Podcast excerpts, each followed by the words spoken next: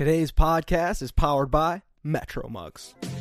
I'm just an ordinary average guy.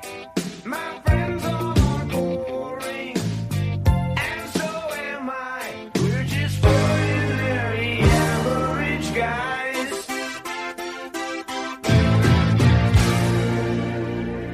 Today is February 25th, 2020. The boys from the back pocket are here with Kris Lindahl, Decky Thailand. How are we? Well, great Andy Ice Cube. Uh, hell of a couple couple weeks off, I'd say. Um, almost two full months, but we're back in full swing with our buddy Kris Lindahl, the man behind every single billboard in Minneapolis, maybe even greater suburb areas. You just you just ask about the the guy's wingspan on a, on any sort of billboard, you know who we're talking about. It's the man Kris Lindahl, real estate guy. To kick off our year with Kris Lindahl is phenomenal. Last year was dominating the sandbox, and who's done it better? Kris Lindahl himself. He's dominated the sandbox, and now we're here just playing in the sandbox with Kris. That's pretty cool. Yeah, so let's go ahead and get right behind the billboard here with Kris Lindahl. So uh, I was, um, I see you everywhere. I really do, and it was really cool to, um, you know, post saying like, "Yeah, we're going live with Kris Lindahl today. We're going live with Kris Lindahl." The amount of people that just responded, "Oh shit!" Like, no way, Kris Lindahl. I think it's hilarious how many people know you, man, and I think it's a testament to what you do, and it's also, I mean, you have Be Generous plastered all over you right now, which is phenomenal. But that is the feedback that I get from everybody. He's such a great guy. You got to meet him. He's so humble. He's this, he's that. So I'm so glad you're here today, man. Welcome. Yeah, no, no, I appreciate it. Thanks for having me. I, uh, you know, before we went live, I, uh, you know, I told you guys that this reminded me of, of how I first got started. Um, I, I, I'm sure the people that are watching live can see sort of like the studio, which is awesome, man.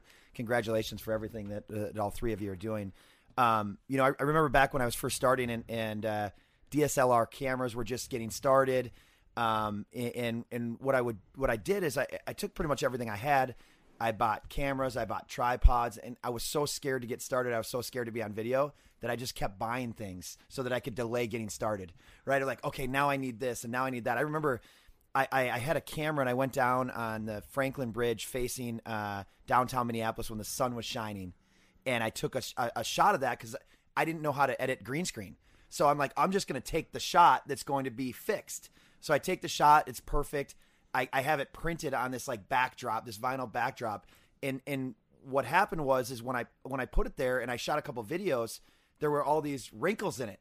So like I couldn't edit the wrinkles out because I had no idea. So I went to uh, I went to Home Depot and I bought all these like su- these clips and I clipped every single spot and I just pulled it super tight. And so you can't see it from the shots, but there's like clips all the way down the side and all the way around. And I and I bought a garment rack and the in shirts and everything. I went to Men's Wearhouse and bought like five suits for one or whatever the special was then. And I sat there for eight hours a day and shot videos every single day, just day after day after day. I was absolutely awful on video. I had a I had a um, a printout right below the lens because I couldn't speak on camera. I had to read what I was going to say, and I'd have a space for the city name. I'd be like, "Are you are you looking for?" And it would, it would- it's blank, and it's, "Are you looking for a Minneapolis real estate agent?" If so, call me. And that, that was it. Like I just do this like hundreds of times. And back then, the algorithm was you record a YouTube video and you put a certain title in it, it shows up number one on Google, right? Mm-hmm. So I was doing like thousands and thousands of these, and coming in here reminded me so much of those days. That, and I know that you guys are way further along in your career, uh, and, and with the show, but it's still it's that that that that hustle of like I'm going to continue to get better. I'm going to keep going, even though no one's listening. And I think that's the biggest insecurity that everyone has today is like, I don't have a big enough following to get started. And I mm-hmm. watch it all the time with people like, hey, I only have 100 followers. I only have 500 followers. I only have a 1,000. Like, you don't, you don't need that many followers to get started, you know? And, and, and so I wanted to share that story before we got started because it reminds me so much of that where there's a couple wires like, hey, they're getting the studio going. And it, it felt the exact same. So congratulations. Yeah, that's awesome. yeah. I, I feel your passion, man. It's, it's exhilarating looking back and realizing how much it took to get your feet off and running. And then you quickly realize, hey, this this is what it is. And if it if it, I do fall on my face, and if I do uh, mess up a time or two, that's okay. This that's all part of the journey, and that's why I'm having so much fun doing it. Is because I have the ability to fall on my face and keep going. So thanks for sharing that. I, re- I mean, that's awesome. Yeah. So the uh, what's what's also pretty crazy is like you started your you kind of left RE/MAX uh, in 2017, right? You left and started Kris Lindahl Real Estate. Yeah, so so I uh, I left the previous brokerage in May 2018. Okay. Cool. So, So 18. what was it like taking that leap and really like putting yourself out there? You know what what's what's interesting about it is um, I never have fear. I, I you know I, I feel like if you've done enough research and you know what you're doing, like you're not there's no fear of like stepping to the other side of it. What the the the biggest concern that I had was the amount of work for the amount of people that we had. That was the biggest concern. Like, how do we rebrand? How do we do all this? How do we get our own accounting software? You know, attorneys and leg- legalities and all these all HR and all these things that are that are programmed into you when you're with another brokerage that like are so complex. Which I'm not saying they're not. Um, are the things that I was most worried about. We didn't. I didn't feel like we had enough people to turn this that quickly. Um, and that was that wasn't necessarily fear. It was just stating the obvious. Like we were small and lean, um, but we came together and we we decided to leave, and and we were out in less than a week. The entire thing rebranded, ordered every you know from the the billboards to the moving trucks to the for sale signs to everything on social media. Everything was rebranded and shifted. Uh, May 2018, um, we left on the, the Wednesday after Memorial Day, um, and haven't looked back since. When you say we, who who was a part of that team right off the get go? Yeah, so so so just so we were the Kris Lindahl team at the previous brokerage, and uh, so we had our we had our small team. Um, we had about uh, about twenty people total. Uh, now we're you know far over a hundred. Um, In just two years. yeah, in Yeah. just yeah, in, in two in not even two years Wow. like Right. a, a year and a half, right? Um, yeah, it's amazing. It, it's it, it really has very little to do with me, and I know we always hear that, uh, but truthfully, like the people in my organization and be, and surrounding yourself with people that are that truly are smarter than you and that are better in certain areas is the key to success. Is always trying to replace your duties with someone around you that that's smarter and, and that's the number one reason we are we are what we are where we are today is because of the amazing human beings that we have and and also you know the early days in in some of our you know some of those people sticking with us in the rocky times and the ups and downs that have had that commitment the entire time. And then also on top of that not only them but their families supporting them through the ups and downs right? I mean it's not it's not just them. Like there's like all of a sudden there's kids involved spouses involved you know, friends, family, parents, aunts, uncles, all of these other people that played a critical part in where we are today because when you look at your company, the, the, the biggest the biggest thing that is so hard to touch are the people that are supporting you that you don't know are supporting you. That's the hardest thing, right? Like mm-hmm. when you had mentioned when we started the show, like all of the people that had reached out to you, like, wow, Kris is coming on the show. Like, I'm willing to bet, like, I don't know a lot of those people. Oh, right. yeah. And so it's hard to it's hard to get in touch with people that you don't know. Well, here's someone you might you may know in a couple months. Someone on Twitter DM'd me today and was like, "Hey, uh, my my mom just got into real estate and got this scholarship through your uh, company, and she's going to be working for Kris Lin- Lindahl in two months." I was like, "Well, that's pretty awesome." Yeah. Like, so that's someone Yeah. you will meet, right? of and course, that's like yeah. that's just an example of like the impact that you have, but not necessarily being able to like feel that impact. Totally. I kind of want to take a little bit of a step back because we're, you know, we're coming in 2020 and you've you're you're plastered all over this city and you know, we'll get to that in a little bit, but I really want to start at the grassroots. I want to start uh where where it was in the very beginning. So I kind of want to take go back to uh, your high school days, Yeah. more specifically freshman sophomore year, Yeah. um, and you're in the tragic event. I'll let you tell kind of the story and and behind that, and then kind of going from there to you know your path into college, figuring out what the heck you wanted to do, and and, and catapulting from there. Yeah, so so so ironic that you bring that up. So the, this morning I was at uh, Lifetime working out. It was about five thirty in the morning, and uh, You're a 5:30 was- grinder too. Yeah, yeah. So I'm- are so, we. so yeah, so I'm walking. I'm I'm walking through, and this guy says Kris Lindahl, and I turn around and he looks so familiar, and I'm like, I played basketball. I I, could- I just I, I was like, I, I think I played basketball with him. He's like, you don't remember, do? I was like, yeah, yeah, I played basketball. He's like, no, I coached you in ninth grade. Like this was this morning. He's like, no, I coached you in ninth grade. He's like, man, were you arrogant and cocky? Like, like he, was being sort, he was being sort of funny, but like I, I, I was a little aggressive. Like I was so competitive. Like I had to win at all costs. Um, you know, and and, and it was just so crazy how like life comes full circle uh, like almost every day right so so now we're 30 minutes into this conversation. He is um he is on the board and he's a teacher uh, at a charter school in minneapolis um, with some kids that have some challenges at home and some challenges in their community. Um, and so he asked me a question. So he asked me a question if i if if i knew someone that wanted to come in and speak to the kids. And i said I'd love to come with, but I also want to bring someone within my company. Uh, his name's Joe Wells, and and so right after I left that locker room, video, Michael, Joe, video, just saying, hey, ran into Michael this morning. He made a big impact in my life. I want to make sure that we give back to him and to his students and the people that are there. And uh, and and and I sent that video, and an hour later, Joe on video, right, sending like, hey, what do we got to do? I'm in. Let's go and and so that's how things like can come full circle like that just this morning that was ninth grade right so Right. so so so that's a story of, of sort of ninth grade i, I had uh, some amazing coaches along the way that really played a big um, they, they played a significant role in my life uh, one was john swanson um, he coached me in, in football and basketball he was I would say he was a bit more hardcore now. He's softened up a bit, but I think that's how we all are as we get older, you know.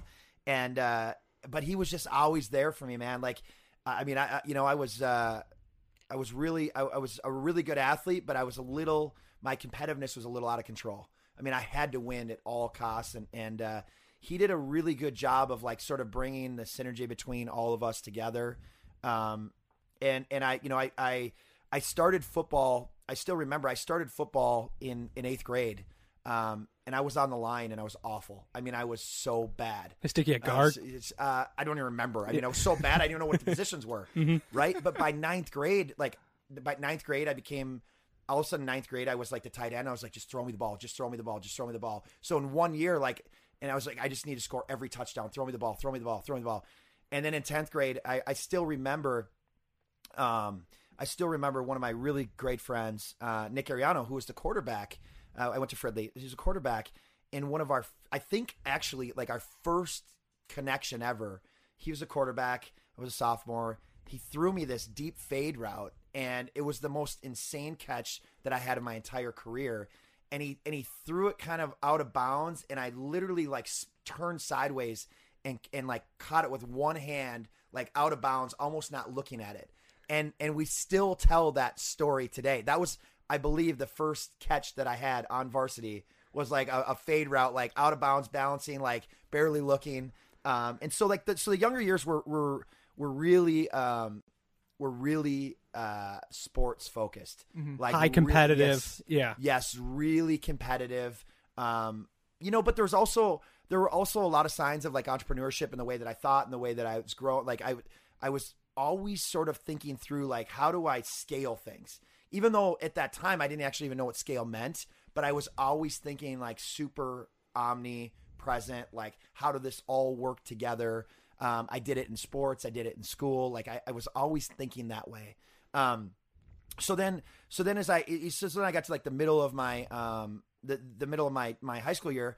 So my dad, which we didn't we didn't have a, a close relationship um at that point. When I was younger, like I remember like getting super emotional when my mom and dad separated and and uh but as time went on he had a horrible drinking problem. Um and and so we just sort of disconnected um and, and- when I say disconnected, that wasn't that we didn't talk at all. It was it was we just didn't spend as much time together. Um, I was the oldest, and I was like, you know what, I'm gonna I'm gonna sort of carve my own path. Like I'm not gonna be t- dependent on some of the adversity that I've faced. Like I'm gonna turn this into a positive and and and, and really get through. And, and you know, sports were, was sort of my outlet to do that. And I think that's where some of the frustration and competitiveness and like wanting to win so bad came from. Um, and and then and then uh, you know then he was out he was uh, you know he was out drinking with uh, his girlfriend. They they uh, they got into some sort of argument.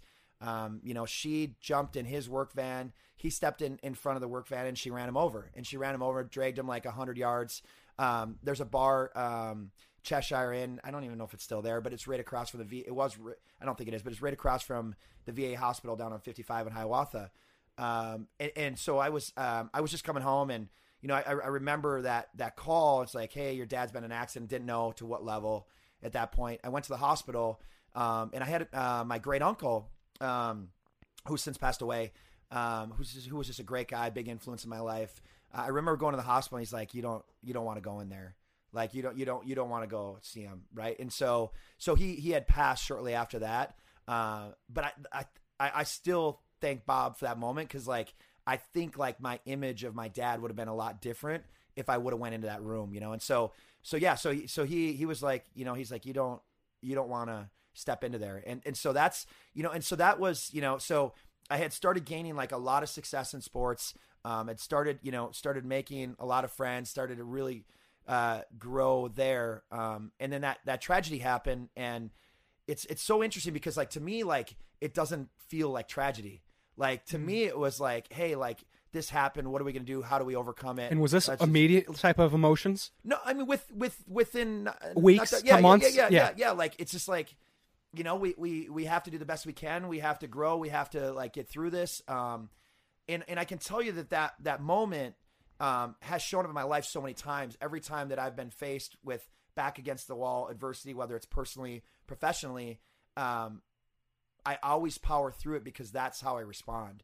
Right? It's I truly believe it's impossible for anyone to uh to mentally shake me at this point. Like like I I literally like no matter what happens, like we can get through it. No matter what it is. Um I thrive for pressure. I thrive for like when it's all on the line, like I live for that, you know? And and that was a that was like the most extreme scenario of like what that could look like for people. Um, you know, and, and I was actually talking to uh, my former coach this morning, and I said, you know, you you just don't know how people are going to respond to adversity and tragedy. Some go curl up in a ball and they can't get through it. Right? Times turn dark, depression, don't want to leave the house, um, and then others it, they thrive. It motivates them. That becomes who they are. The core of, and, and you see this so often in keynote speakers and coaches, right? That becomes their story or that becomes their why or whatever it is. Uh, and for, but there are so many that you never hear about or never see that can't, that can't make it through. Right. And then you, you hear about depression and suicide and mental health and all those things where some people don't get through it, you know? And, and so, so that's why like, you know, I'm so sympathetic because I, I understand what it's like to, to go through those things and, and honestly come from, I, we didn't have any resources. Like we didn't, we didn't have any resources. I mean, I remember playing sports like, you know what, like we're going to have to get a, we're to have to get a scholarship. We're going to have to get additional funds. Like we, we need help for some of these things. Like I didn't, I didn't have any extra, um, we didn't have any extra money to, to do things. And being the oldest of four, you you had younger siblings looking up to you. How how was that um, in the sense of leadership, in the sense Yeah. of how you had to carry yourself? it you know what's what what's interesting about it is like it never feels like pressure to me. It feels like my obligation in this world. Like it doesn't it doesn't feel like i have to do i, I have to do something for others. I, it's just the way of life for me. And i think it's like how even when i look at you know there's so many different forms of leadership you know and, and and the way that we lead is i mean it's become sort of cliche but very servant style leadership. Um I, I- I- look back and, and I look at my early years of sports to, to the to the latter years. Like I, I, I see my transformation even in that to where we are today from when I started as an individual agent in 2009 to where we are today. Like the evolution of what that looks like is is so different. And it you, people come up to me and they're like, "Well, how did you do this? How did you do that?" And it's like, I never, I never felt like I was doing anything. Like it didn't, mm. it didn't, you know, it, it didn't. I, I relate to that in a sense where you're you are so kind of in the moment almost, and you're just kind of truly being who you are. You're not focused on that existential part. It's easy to like talk about it now, where it's like, oh yeah, I picked up on like looking back now, I can see where this entrepreneur bug came in, but you weren't in that same moment as a junior or a senior in high school saying like oh yeah dude i'm going to be an entrepreneur because i'm doing this or you know i'm i'm being a leader because uh, I'm I'm the oldest of four. Like, no, you're just living that out day after day, kind of taking on the challenges as you were going through it. And then it sounds like your confidence was soaring in certain areas would you say like you took some of that confidence from like football and your sports and athletics and then transfer that into like your personal life? Yeah, hundred percent. Like I like I think the biggest thing about confidence where it gets a little misconstrued is like confidence and cocky are two different things and, and arrogance as well. Like and I think sometimes if you're in a in a dark place or or you're not very secure, you feel like someone that's confident is cocky. Right. And it happens all the time. You see it on social media all the time. You get someone that's like super confident and they record a live stream or a video or whatever it is. And then you have all these people that are like, how can that person be that confident or that happy or whatever it may be? Like, there's got to be something wrong. And they'll, the trolls and naysayers and doubters will go crazy on there, uh, on those things. And I, and I see it all the time. Confidence is so different than like being arrogant and being cocky. I also hear it all the time on billboards. So people think because you're on a billboard that you must be cocky, you must be arrogant. You think highly that's- of yourself Yeah, if you're going to put yourself on a billboard. it, it, it it's like it's the way that we think as a society. No one looks at it and goes, "Oh, wow!" Like if every single person that sees that or hears that or comes in contact with that, they come to krislindahl.com and they get in contact with with Kris's team or website or or me or whoever it may be. Like all of our clients benefit from all that traffic, but the people that aren't open minded to that think that it's just a self promotion. Like I love driving and just like counting like how many times I can see myself. Right. Do you think, and and on top of that, like people always are tr- thinking like you're trying to sell them something too. I mean, granted, you're a real estate agent, so like you are trying to give them an opportunity to buy a house, and I, I get that's part of the business. But there is a certain sense where like people are turned off by the idea that you're in their face all the time. So going th- through that, I guess a little bit. Um, where like you had the confidence, yes, and there and that's aside from you know all the all the billboards, but with the billboards, like are you comfortable with yourself being up there and in the spotlight and having your name everywhere? Like I'm assuming that's on purpose, but I'm asking why. Yeah. Yeah. Great question. Uh, I'll answer the question of where it was when it started and where it is today. Awesome. When it when I first started, I wasn't comfortable with it. Mm. Um, I had went from you know being connected to so many people and having so many friends and supporters and and uh, to reading the comments and the Reddits and the Twitters and the Facebook and I was browsing through that by yeah. the way. If anybody's Yeah. listening and you want to see some like real nasty stuff, go to the what is it, Dash R Minnesota.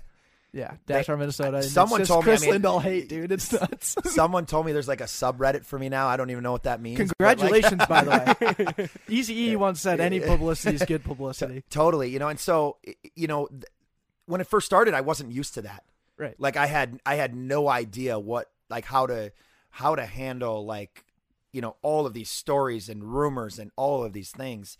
Um but as i started to grow i started to realize like the problem isn't me it's them. Like if in in my friend my friend cesar said something that was just super awesome to me about six months ago and he and he said you spill out what you're filled with. Like you spill out what you're filled with and it's so true. Like if you're in a bad spot or your you, you, your life isn't the way you want to do you spill it out on others through the comment section through whatever it may be like you're going to say and do those things and and In a positive sense too, though, right? 100%. 100%. So when we're talking about like the things that were happening in the early days, most of that, you know, most of in most of that was negative, but we also have to remind ourselves that when we are putting ourselves out there, we're closer to it than others. And so it's a magnifying glass, right? Like the criticism that I faced in in the grand scheme of Minnesota and Wisconsin and the population was actually very small. Mm-hmm. But to me it felt really large, right? Because it was like every day I'm reading these notifications. Mm-hmm. Yeah, it's a constant barrage of like, you know what? He he's going to jail. He's the next Denny Hecker. He's the next Tom Petters. He's this is all a fraud. And it was like, man, like I grew up like I came from nothing. No one, no one financed me. I didn't, I didn't raise any capital. I didn't take out any loans, any debt. And now all of a sudden, like there's this entire like story of like he's ripping everyone off and th- this is gonna end. But it's what's so interesting about the whole thing is that it never went away right and so so what's happened is people have just slowly got more and more quiet because what they realize like hey this is like this is a machine and momentum and it's not going to go away uh, but in the early days like people thought like this whole strategy was a total touch and go thing like hey like he must have went and took out maxed out his credit cards and he's going to try this billboard thing for a couple months and see what happens And what was kind of your response during those early days when it was super negative? What was kind of like that initial reaction? Like, how did you want to handle that, and what were those follow through steps? Yeah, and, and, you init- initially it was more of a like, hey, like I want to fight back, right? And and you can never win that battle ever. like that's impossible. Start and swinging, that- it's not gonna And work. that's why you'll never see me jump in any of that stuff. They all tag me and comment and do this and do that and every crazy thing you've heard of. Like I, I always I always try to think for the mindset, what do they want me to do? They want me to respond. So I'm going to do the opposite, you know? And so so just to, to, to finalize the the other side of that where like where I am at today, like today, like I actually love a little bit of criticism because it shows me, it gives me data and it gives me clues about what people are seeing and how they're feeling. And like, if things are getting noticed, that means that it's working. And what I've learned is like the naysayers and the doubters are going to be way louder than the supporters because the supporters aren't going to jump in that rabbit hole that they mm-hmm. know they can't win. Right. And so they don't they don't jump in that the that small little pool of in in, in the world we live in, in in our company, it's almost all originated by realtors and and real estate agents and brokers. I mean, it, they all live in it, right? So they're talking in their own little echo chamber, right? It's like they're at the it's like the copy copy machine talk, the water cooler talk. Like they're all talking to each other. And the thing is is what they don't realize is they're robbing themselves of productivity because they're all playing defense. They're every single in every single person in the industry locally is talking about us. Mm-hmm. and and we've never talked about anyone else and we've never been focused on anyone else and I love seeing others in the industry succeed and the truth is there's so much business for so many but once it's like the you know it's like buying the new car and then realizing the car is everywhere. It's like your reticular activator. Once you see one billboard and bus and you can't get it out and it becomes everywhere imagine being in the industry right? And and, and then what's other what what else is super interesting from a, like a leadership standpoint you'll have brokers and team leaders uh, in our market that will run their team and company meetings and talk about us to all of their people, right? And so their conversations are about what Kris Lindahl real estate is doing, what Kris Lindahl is doing, what's going on here, how can he do that, how can he do this, and, and they literally lead their entire company playing defense and talking about us. They're completely distracted, right? And so the the challenge with that is they are actually robbing a lot of their people from success because what happens when you get into that group thinking environment you actually believe your leader right? Like you're you believe that what your leader is saying is true. And so what happens is you know the average agent uh, in real estate sells approximately seven homes a year right? So if they listen to that story every tuesday every thursday at every meeting the challenge is is they believe that what they are doing is right.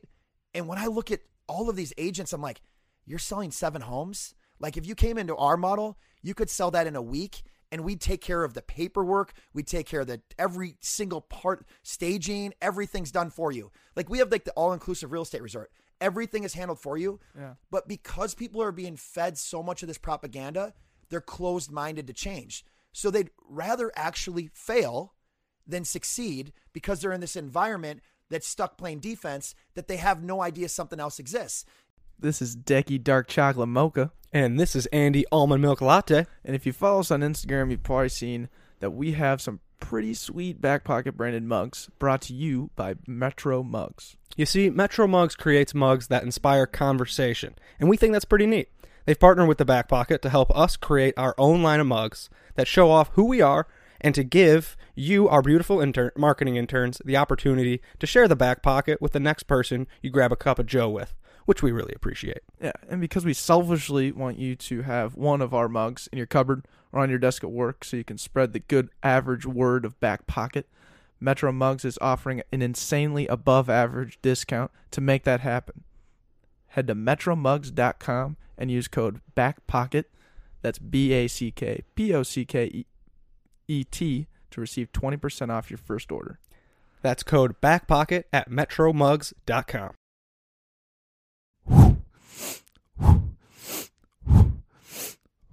Sorry, guys, you just caught Decky Wim Hof in the middle of his breathing exercise. Uh, we're practicing Wim Hof breathing and training outside at Cedar Lake every Sunday. Come join us. Embrace North. As good time guys, we're always looking for a rip roaring time.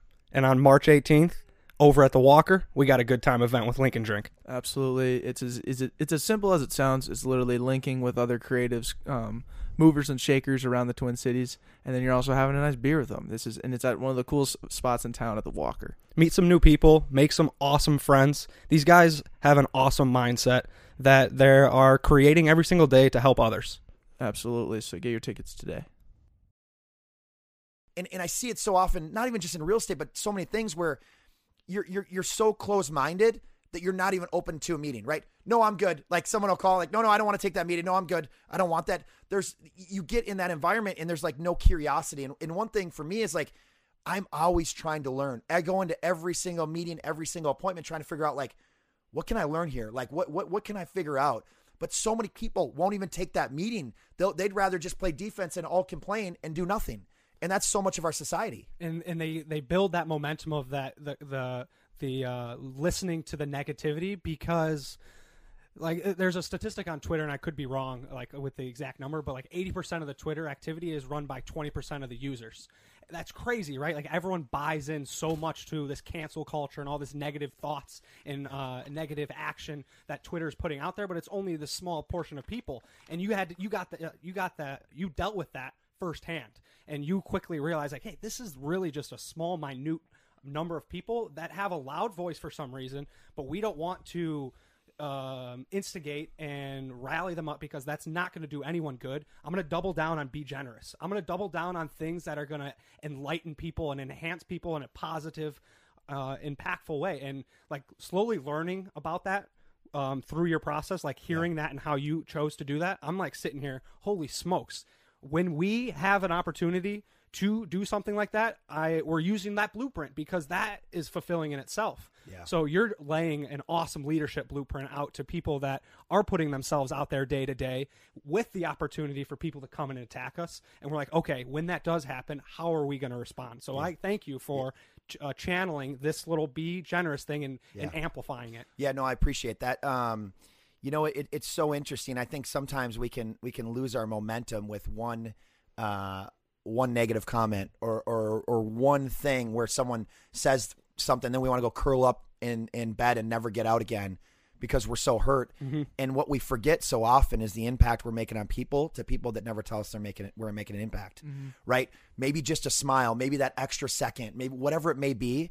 It's fascinating how many times in my life that like I've went just a little, just one extra step, and, and and it's made such a massive difference. Where people come back to you a year later and go, "You have no idea," but that moment when you did this thing, I was in a really bad spot. Like I, I was struggling, and now it changed my entire life.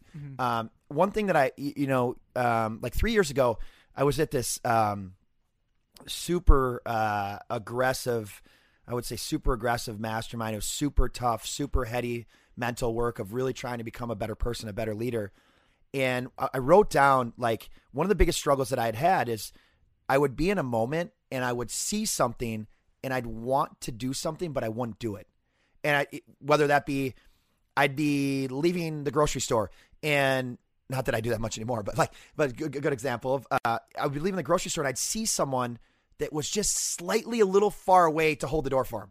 Like it was almost like a little uncomfortable to wait that Yeah, extra. you gotta like slow walk to the door. You know, check your. they were just a check little too far away where it's like okay i'll just hurry up and go through and then i won't hold the door today like this morning like we had uh we had several people when i was um, walking into lifetime and it, w- it obviously was freezing this morning um but i saw them walking and they were really far away and i just sat there and waited for them and i've i've i've really transformed the way that i take action from when i did then i used to i used to go home and beat myself up about like moments where like i wanted to do something but i just didn't take the action in the moment and i'm like gosh i may never have that opportunity to have that interaction again with that person and i totally blew it and it's seriously one of the hardest things to execute on wherever you are you're like gosh I wish I would have took that photo. I wish I would have done that video. I wish I would have done an interview. I wish I would have said something. I wish I would have gave him a compliment.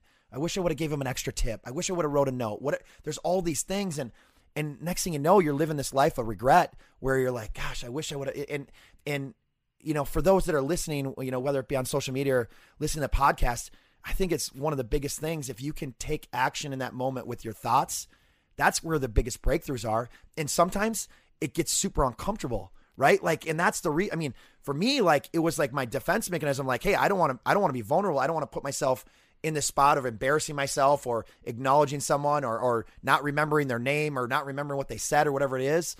And but once you break through that and you step up and you really go to people and let them know like that moment of like, hey, like you are making a difference. You are great. I loved what you just said. Sorry, I didn't mean to listen to your conversation, but I heard what you said and I want to let you know that you're 100% on track with what you're doing.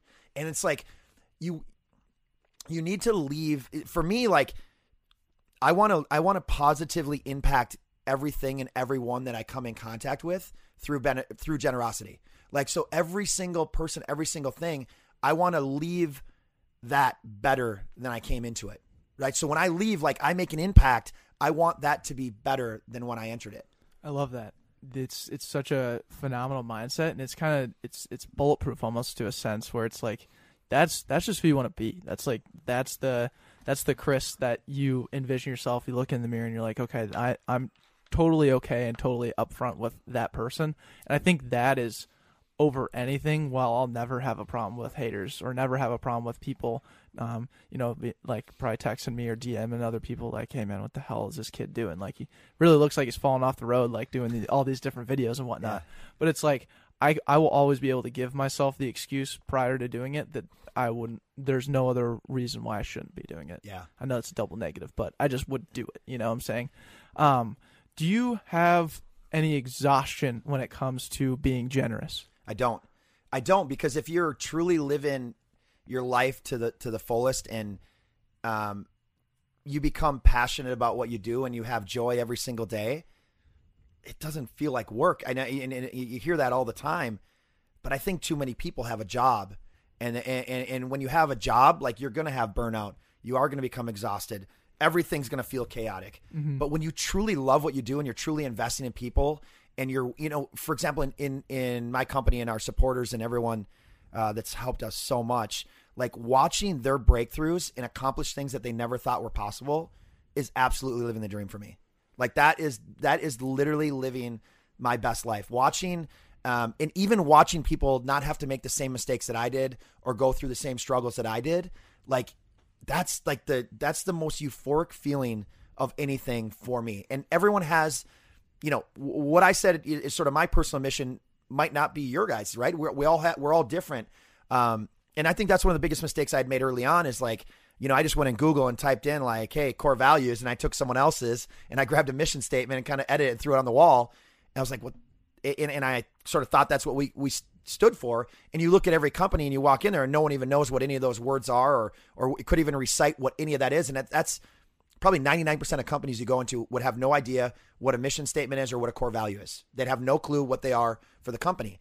Um, and you know, I just went on Google and grabbed someone else's, which I think a lot of people that are watching and listening probably can relate to that.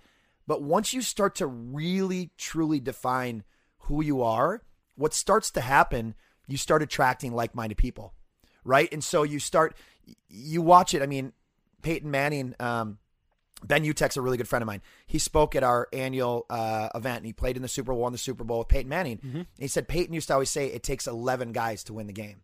And, and, and, you know, when you look at sports, it's always the best locker room that wins. It's not the best talent because the best talent's all over the place. They're erratic. You know, probably look like I did in ninth grade, right? Like it's just not great for the locker room all the time.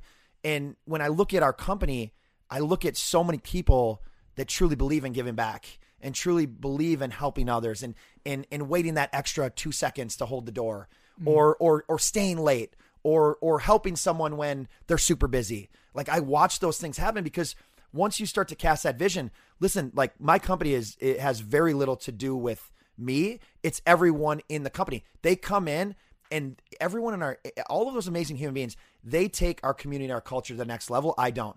And what's interesting about it is when you have like-minded people, they also enforce the community, right? Mm-hmm. So like if something doesn't fit or someone doesn't fit, we know. We know it. Hey, this isn't what we stand for. This is it. it, it it's a, like a sore thumb, and you've seen it in sports so often. You'll have a trouble. You'll have a trouble player where you know they'll go crazy in the locker room and maybe yell at a player, yell at a coach, and and usually ownership ships that person out quick, right? They're traded. We have examples in Minnesota, and they're all over. But I mean, they they move them fast, right? Because it, it's not good.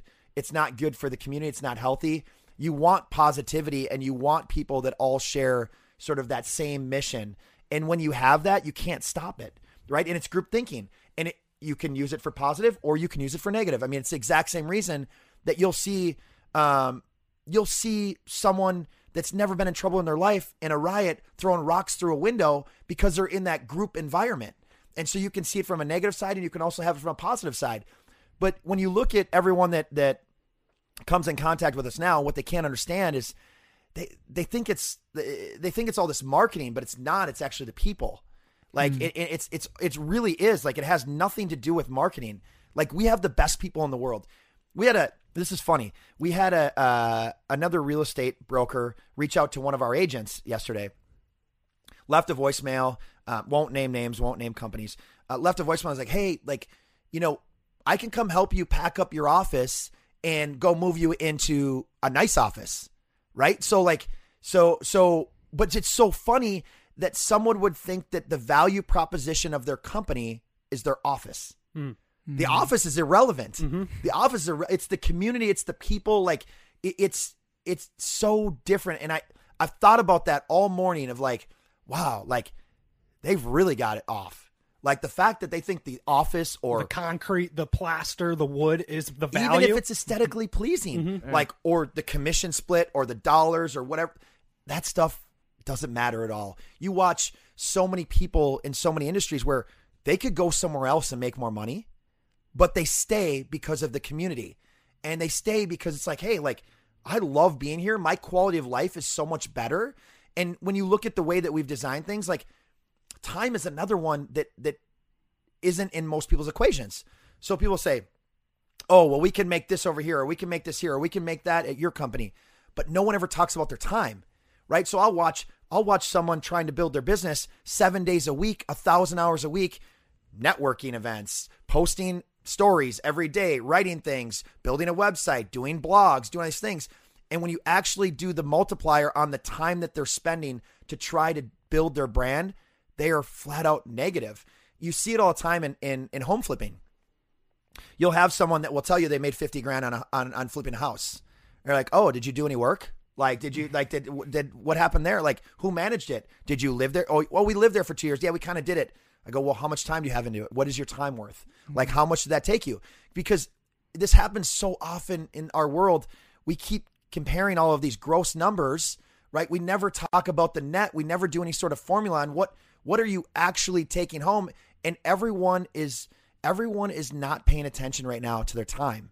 Like their time is is is really the most valuable thing that we have.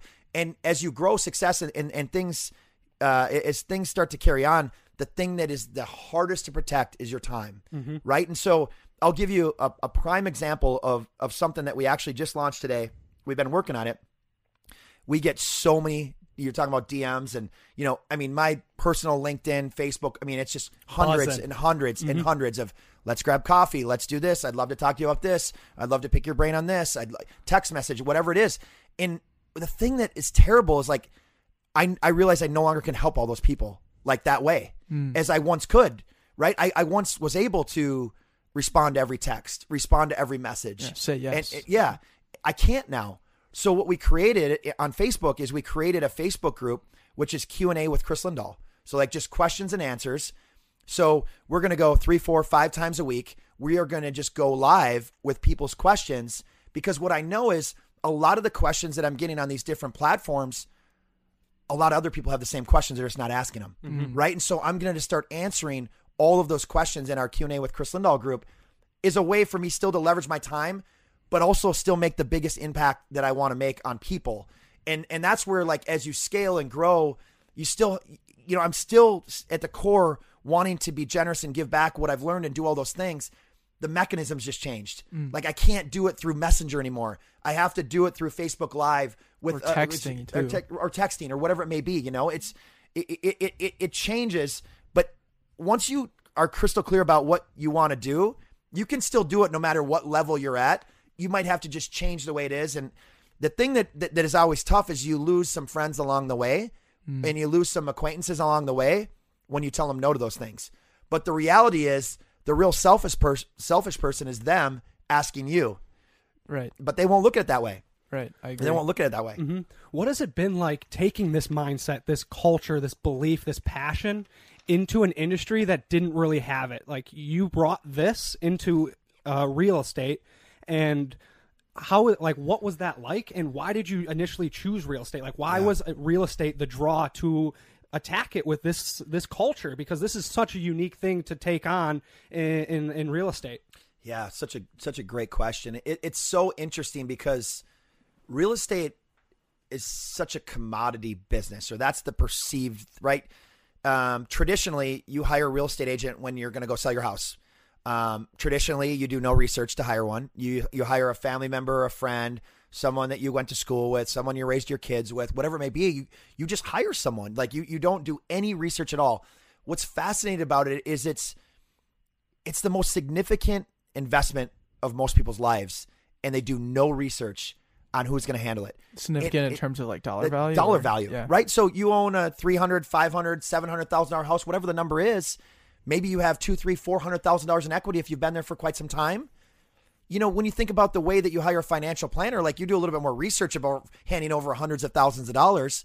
But when you think about real estate, I see it so often that, oh well, my niece or nephew or son or daughter or friend or whoever they, they just got their license, but I'm just I'm just going to try it real quick, mm. right? I'm going to try it. They have no strategy for what it's going to look like online. They have no marketing strategy. They have no photographers, stagers, none of that stuff, right? And so when you you look at it online, you're like, this looks terrible. And and the same thing comes with with you know if they're looking to buy home like because of all the marketing and everything that we do, we have all of these off market properties of sellers that are in the middle of renovations or getting staging. We have all of these other addresses that we have listed that we can offer to people that are looking to buy with us. And so when I looked at the industry when I first started, you know, typically the, the way that it works is you get your license and then total panic sets in. Like, okay, like, you know, I, I mean, because you forget that you're actually going to actually into a career to do something mm-hmm. when you're in the classes. When you're in the classes, it feels like you're just a student again, right? And then all of a sudden, it's like when you graduate college, it's like that same feeling, like, okay, real world, now what? You know, it's the exact same thing with with the way that real estate worked for me. Is I, I got my license, I'm like, oh my gosh, where do I start?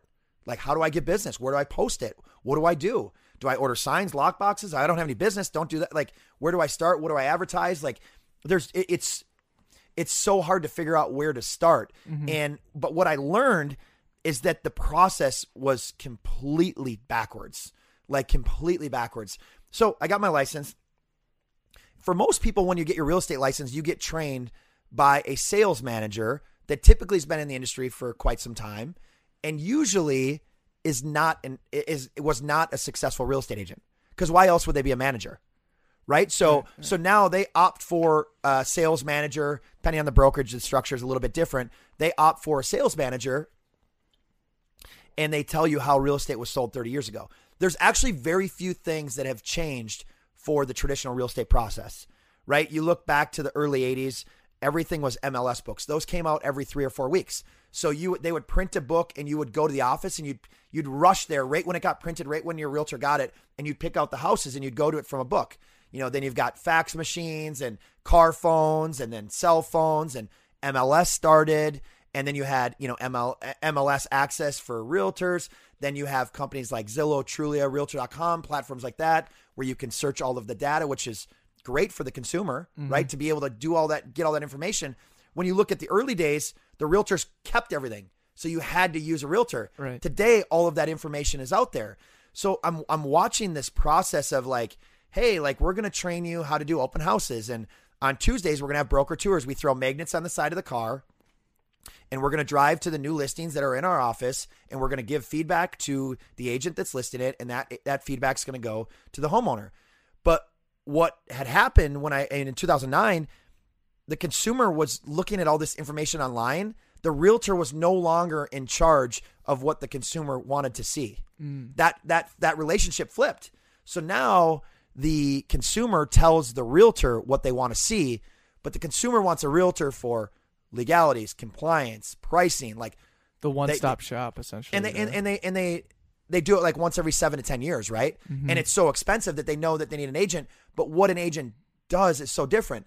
And and when I look at that training process of running around and broker tours, there was also the open house strategy of like, which is a complete farce. Like the thing is, is like those open houses generate opportunities for other houses, mm. right? So potential buyers come in. It's rare that a potential buyer goes in and purchases that house. It's super rare.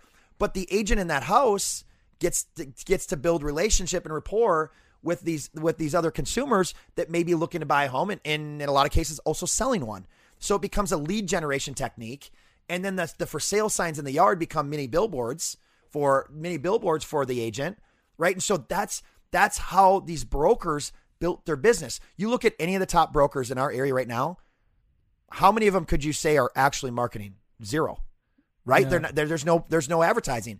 The only advertising that they have is the for sale signs in the yard that the agents put there for them with the brokerage name on it because their value the, the brokerage value add forever was give more commission split, give more commission to the agents.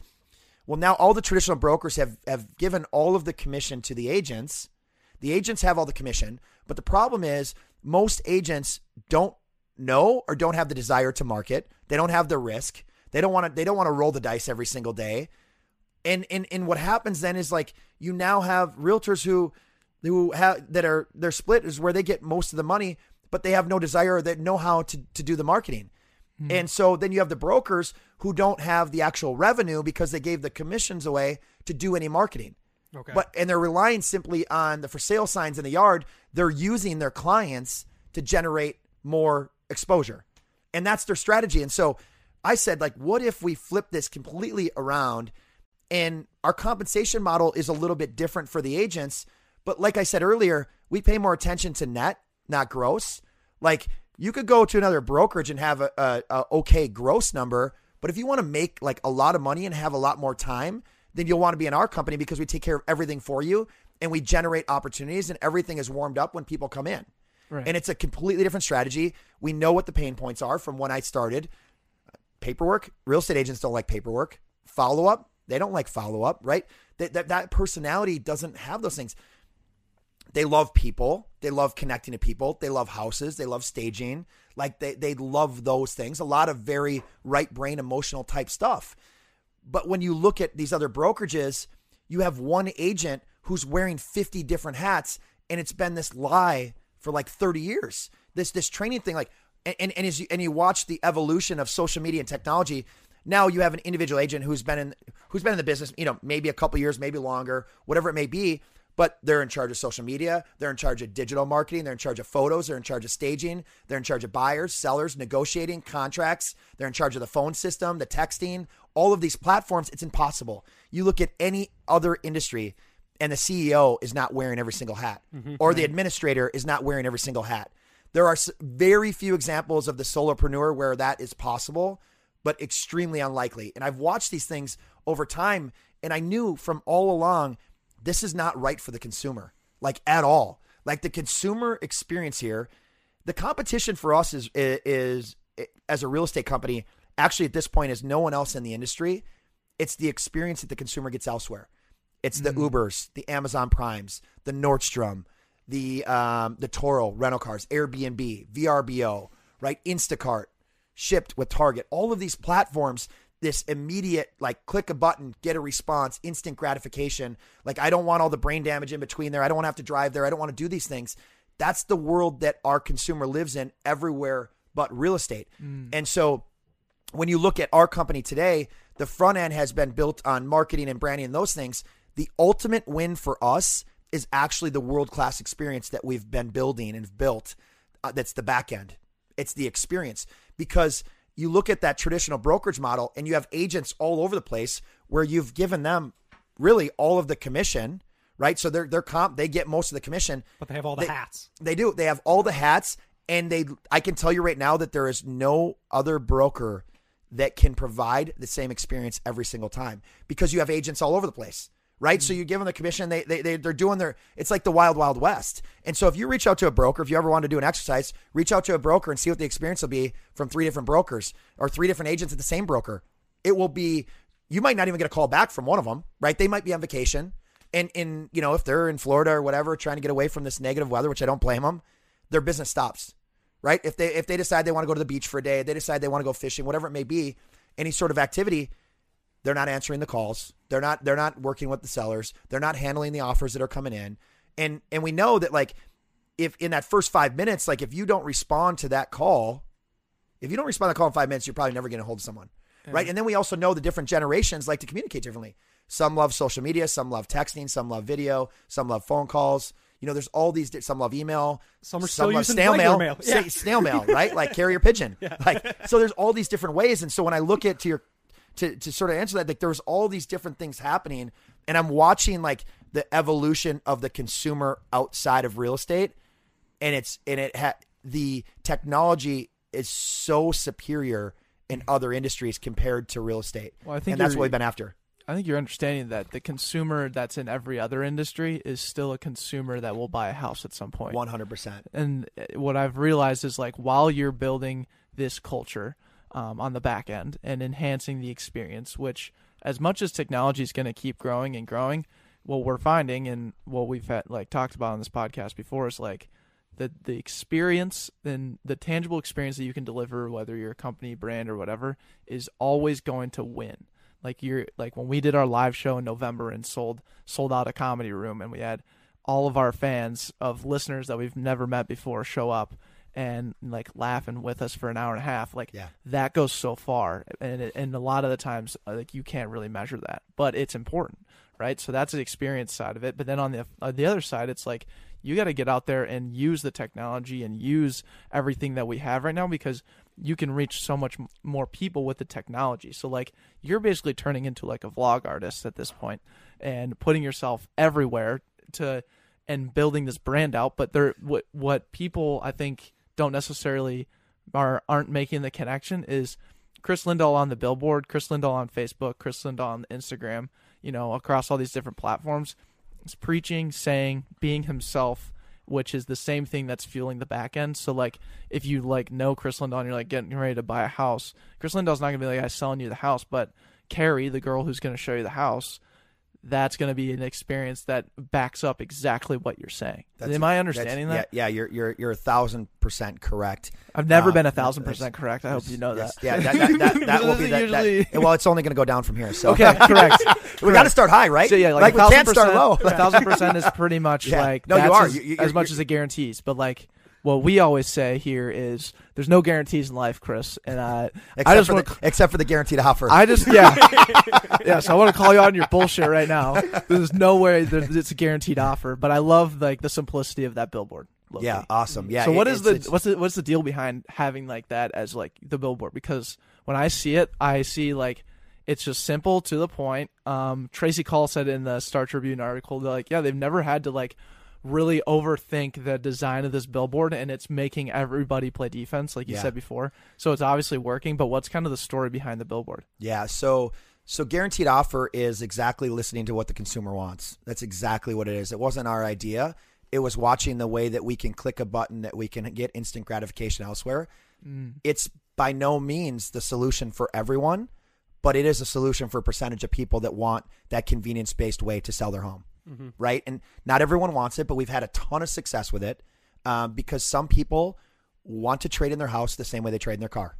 Right. This is exactly why Carvana is where it is today. And it's the exact same thing that's going to happen with real estate.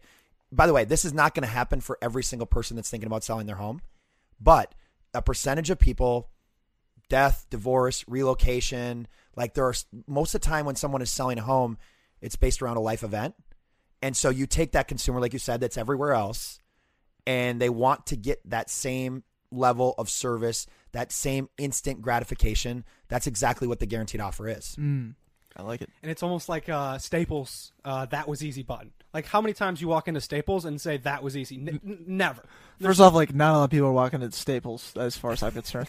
You, you haven't been to they Staples used a while. they used to. Right, I- you're going like, on Amazon now. Like first off, I went to like the last Staples I went to was probably around the last time I went to uh, like a Kmart. To be Mhm. honest, All right. Well, it's a I'm good about example. You- you- I I'll was give trying you to it. think of another slogan yeah, that yeah, had yeah. the kind of mantra behind it. Yeah, You, you made an interesting point there that I think we we really overlooked a little bit, and that's the Kris Lindahl on the billboards, Kris Lindahl on social media, Kris Lindahl on all these different places. Yeah.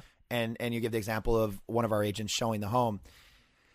It was there, there was a lot of luck associated with the way that we designed this. I I I I would love to take the credit and look like a genius, but I never realized what building it around a personality and a person would actually do.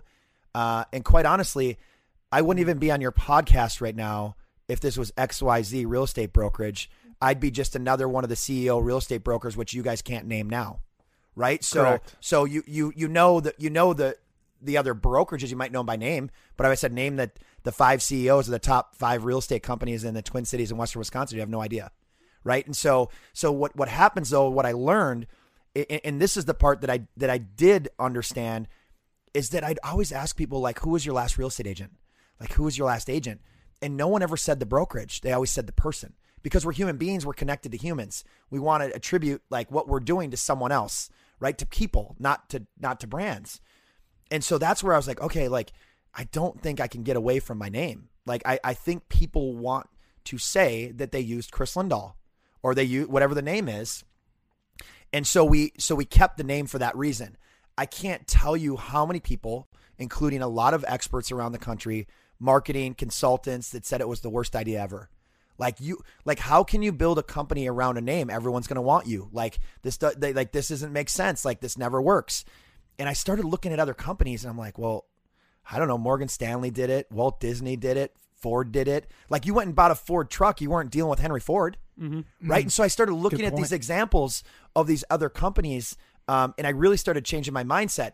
Now, what I didn't know then is really how big of an impact social media would play, and and really even to take that step further, how video would come into the mix Right. to the level it did. I mean, when I first started, right, I was the DSLR camera just recording for eight hours.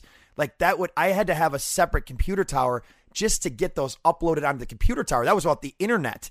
And then I had to from there I had to start uploading them onto the internet. It took forever, you know. And, and so when I when I look at like the way that everything has happened in my career, I think that the the biggest thing what's the what's the best way to to describe exactly what when you when you look at any sort of industry you look at what's Kmart. Kmart's a great example. Kmart's a great example. We still can picture that red K mm-hmm. Yeah. to this moment.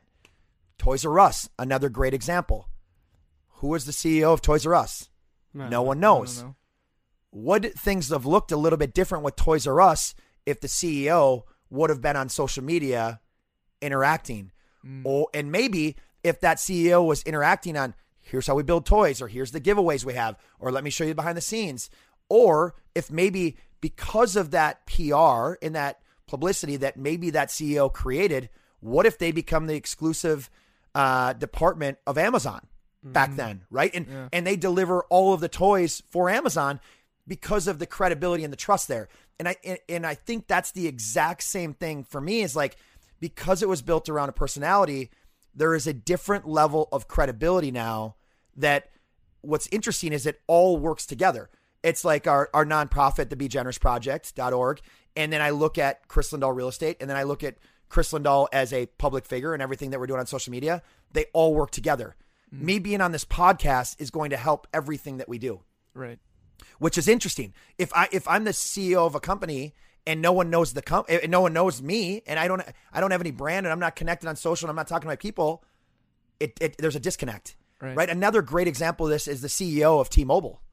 Right? Mm-hmm. Like the way that he has slow cooker Sundays on social media where he is just cooking and, and he's slow roasting beef and pork and chicken and he's got his apron and on his in his chef hat and all these things he understands his audience, mm. right? So everyone like he goes live and everyone's watching Slow Cooker Sunday that has nothing to do with T-Mobile, right? But he gets the equity of all of them, and I think that the, the interesting thing is that very few CEOs are even on social media mm-hmm. because the leadership style is so much more of that dictatorship like here's my suit and tie i'm not going to let anyone close to me i'm only going to show power like i don't want to show weakness i don't want to show people that i don't understand social media mm. i actually don't even want to show people that i'm insecure on video i can't tell you how many friends that i have that are super successful that are freaked out to even just hit the record button on their phone yet if even if they do, they sound like a robot, and it's not genuine. It's like, come on, dude, just be yourself. You're awesome. Be you. That's it. Mm-hmm. That's it. And I watch it happen all the time. And so I wanted to make sure we didn't overlook that. That like building something around a person that way is um is it is the best way to do it. What's your favorite mug in the house? My favorite mug is the one that's clean. That's it. You just want a clean mug. Well, if it's clean and it also has the back pocket logo on it, that's pretty dope too. Right, right. That's ultra clean. That's the cleanest of types of your favorite mug. That's shiny clean. Yeah, yep. yeah. A dirty back pocket mug would kind of suck. Uh, but at the same time, I'd probably use it if it had a baby Yoda logo on it. Right. So a dirty baby Yoda coffee mug would be better than any other mug in the cupboard. That's correct. Okay, yeah. I think everybody else should also get uh, our featured back pocket mug right now at metromugs.com. The Baby Yoda mug is 20% off right now if you use code BACKPOCKET for 20% off. That's backpocketmetromugs.com. Okay, sorry, this is uh this is a time for an ad break, but we don't actually have any advertisers willing to pay for this spot. So if you if you want to put have us talk and say sweet nothings about your company, Say no more. You can take this spot and listen and eliminate me just filling time and space. Yeah, if you really want, you know, the back pocket guys to stumble over your ad reads and, you know, do it as wildly average as possible, you know, send us a note at the back pocket podcast. At gmail.com, something like that. It'll be like really choppy, pretty average, but I mean, we're going to be talking about your brand, so I think that might be okay. Yeah, and there's some people that are listening that want to know your brand. Yeah, we just want to help you out. That's all. Decky Watts and Andy Meters have been working out at Alter Fitness for over a year. And if you want to come work out with us and have a blast doing it, well, well we're offering you a free week. Yeah, we'll get a free week oh, for you on us. We can either work out in their new Edina location or we can work out in North Loop in Minneapolis. You choose the time, or no, you choose the date. We choose the time. We're 5:30 a.m. workout guys. And if and if you, we, I can squeeze in a six thirty. Yeah, Andrew can squeeze in 6:30, but I'm really non-negotiable at 5:30. However, I would go like all five days or seven days or whatever. There's also performance yoga on Sundays at 9 a.m. We'll be there as well. Let us know if you want to come. DM us on on anything Instagram, Twitter, Facebook. I'm also on LinkedIn, and then our email will be in the show notes. All right. With that, we also talked about the podcast, which I was going to ask this. Okay. Yeah, it goes along the exact same line of this. So I'm going to jump in real quick. yeah, love it. Um, so you had Behind the Billboard as your original name for your podcast, Yes. and then it changed to the Kris Lindahl Show. Yes. All right, you're sitting here right now looking at two wildly average guys, Andrew and Sarah and Declan Brown, and we are embodying a different. Hundred uh, percent. yeah, we're, we're going We about it down. the complete opposite way. Yeah. We're going after it with this back pocket uh, mindset, and we're embo- we're trying to push all of our mantras and our beliefs and our passion into a separate entity, into a separate little package ordeal. And it might be a little bit different because there's two of us, and instead of like the Declan and Andrew show, it's back pocket. We chose to um, choose a route that's external from us, and we find a lot of value in that. And like to challenge what you're saying of how you love pointing, you love the consistency of the message. Kris Lindahl and Kris Lindahl, the brand, and Kris Lindahl himself is the same. There's no in between, and there's no room for interpretation. It's so direct, and and you see Walt Disney and Ford and X Yeah. do all the same. Well, we have the opportunity to um, take it to that to the to the ex- uh, we have the I op- can go me jump in. Yeah. So like I look at us like Nike, and I'm not saying because we're selling shoes and making bags and whatever, but Nike is like yeah. Phil Knight just wrote that book in 2016. He put Such that a out. great book. and it's amazing. Shoe Dog, Yeah. phenomenal book, Yeah. right? Um, but we didn't really know much about Phil Knight as like the the guy in the spotlight of Nike until recently. Of course. Um, but who was in the spotlight? Michael Jordan was in the spotlight. Kobe Bryant, um, the the, runner. I can't Tiger Woods. Tiger Woods. I mean, you can name Third party, all third the different. proof. Yeah. you can name all the different athletes, and I think what's really cool, kind of what Andrew and I are doing. It's like, yeah, back pocket is Andrew and Declan, but back pocket's also Kris Lindahl. Back pocket's also the other 200 guests that came on the show because we're giving our time to them to have them tell their story. We we walk them through it, or we we just ask the questions because we're curious and we're just trying to navigate this whole thing for for everybody else. And what it really comes uh, into is just kind of like this vicious cycle of of ultimately what Andrew just said is is the mindset. Like what's in your back pocket is you know when when times get tough or even when times are great, you're in your back pocket. The things that you've done in your life are in your back pocket, and that's what you have to rely on. That's the things you got to be confident in to keep moving forward. So it's it's it's a it's very similar in the mindset because it's personal, right? You're you are you and we are us and we're still representing this thing and it's it's kind of fueling itself. You're just that you're Kris Lindahl's just the separate entity, right? Like Kris Lindahl's the separate entity that that runs itself and has its own thing and everybody else has that as well for themselves. It's just a lot of people don't necessarily realize that they they have that almost. Of course. Yeah. The, Do you think it's harder to get the relatability piece across? Yeah. Do you think what we're doing is effective in it? Like, is that is that a model that well, well, works? two separate questions. yeah, I don't know. Yeah. So there's there's a couple things there. Like I'll start with I started with behind the billboard because this will all relate to exactly what you Yeah, guys yeah, are yeah. saying. Mm-hmm. Yeah. So I started with behind the billboard on the podcast and had like just massive success. Like this this thousands and thousands of listeners because I I'd never put out any sort of education to this level. Sort of like the Gary Vee jab jab type strategy, right? I, I'd never put out education like that. And I started reaching out to the people in my network and interviewing business leaders and CEOs and people that were doing things that were super inspiring. The reason why I called it behind the billboard is because exactly what I said earlier, like it's not about the marketing, it's about the people. And I fundamentally believe that. And so what I wanted to show is like, hey, this is actually behind the marketing. It's not the marketing. I want to go and interview other leaders, servant leaders that that really show you that it's like not about the front end, like the the aesthetic, like outside front cover of the magazine where everything looks incredible.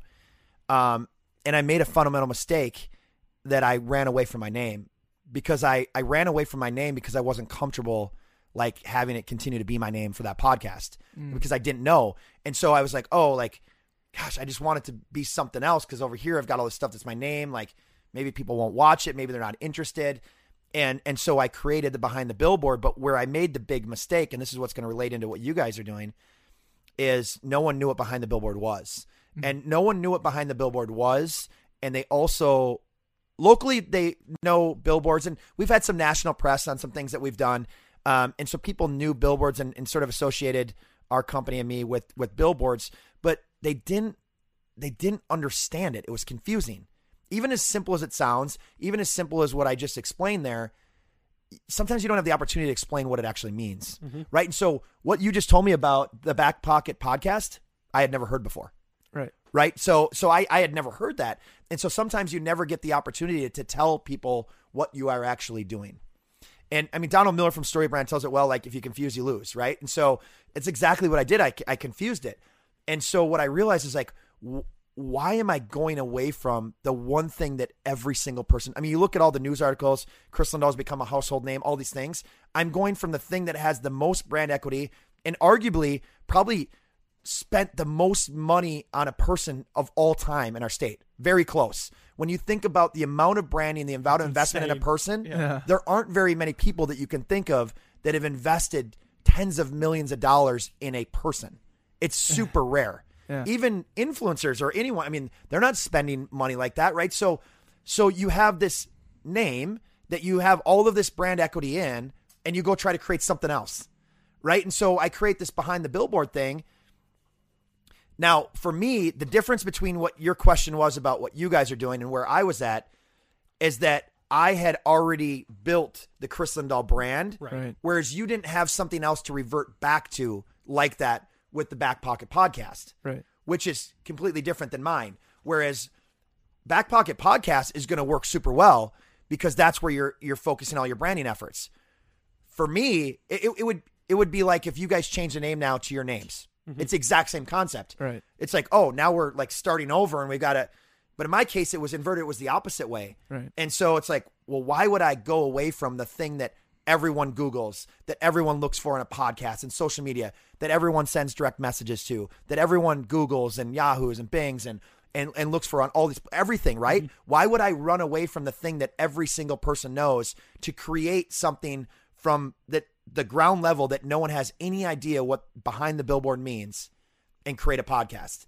And that's what became the biggest mistake of the entire thing. And with that being said, because we have such a massive following and we have so many people that connect with us on email and text and social, it worked, but it didn't work to the level when we rebranded to Kris Lindahl Show. Mm-hmm. When it when we rebranded to Kris Lindahl Show, all of a sudden our our our listeners went through the roof because people would Google Kris Lindahl podcast, Kris Lindahl videos, Kris Lindahl YouTube, whatever whatever they would Google. Now all of a sudden, the right thing shows up that we've invested all of the dollars in, Right. and and, and it was just a, a massive mistake. So to answer your question, like it's not necessarily that it that by design that we rebranded it so that it's a person.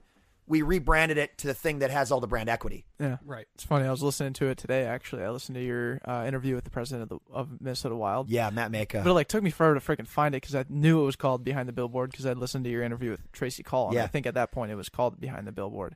Um, but then I found that there was another podcast called Behind the Billboard. They launched now. in December. Yeah. They launched in December last year. Maybe they'll buy my Yeah. domain name. Okay. Yeah, I was gonna ask because when you said you originally rebranded, I was like, oh man, I, this kind of, that doesn't make any sense for him not to buy like the trademark on it or anything. So do you own it then? I do, but I, I but I, I have no interest in using it because it's it's Right.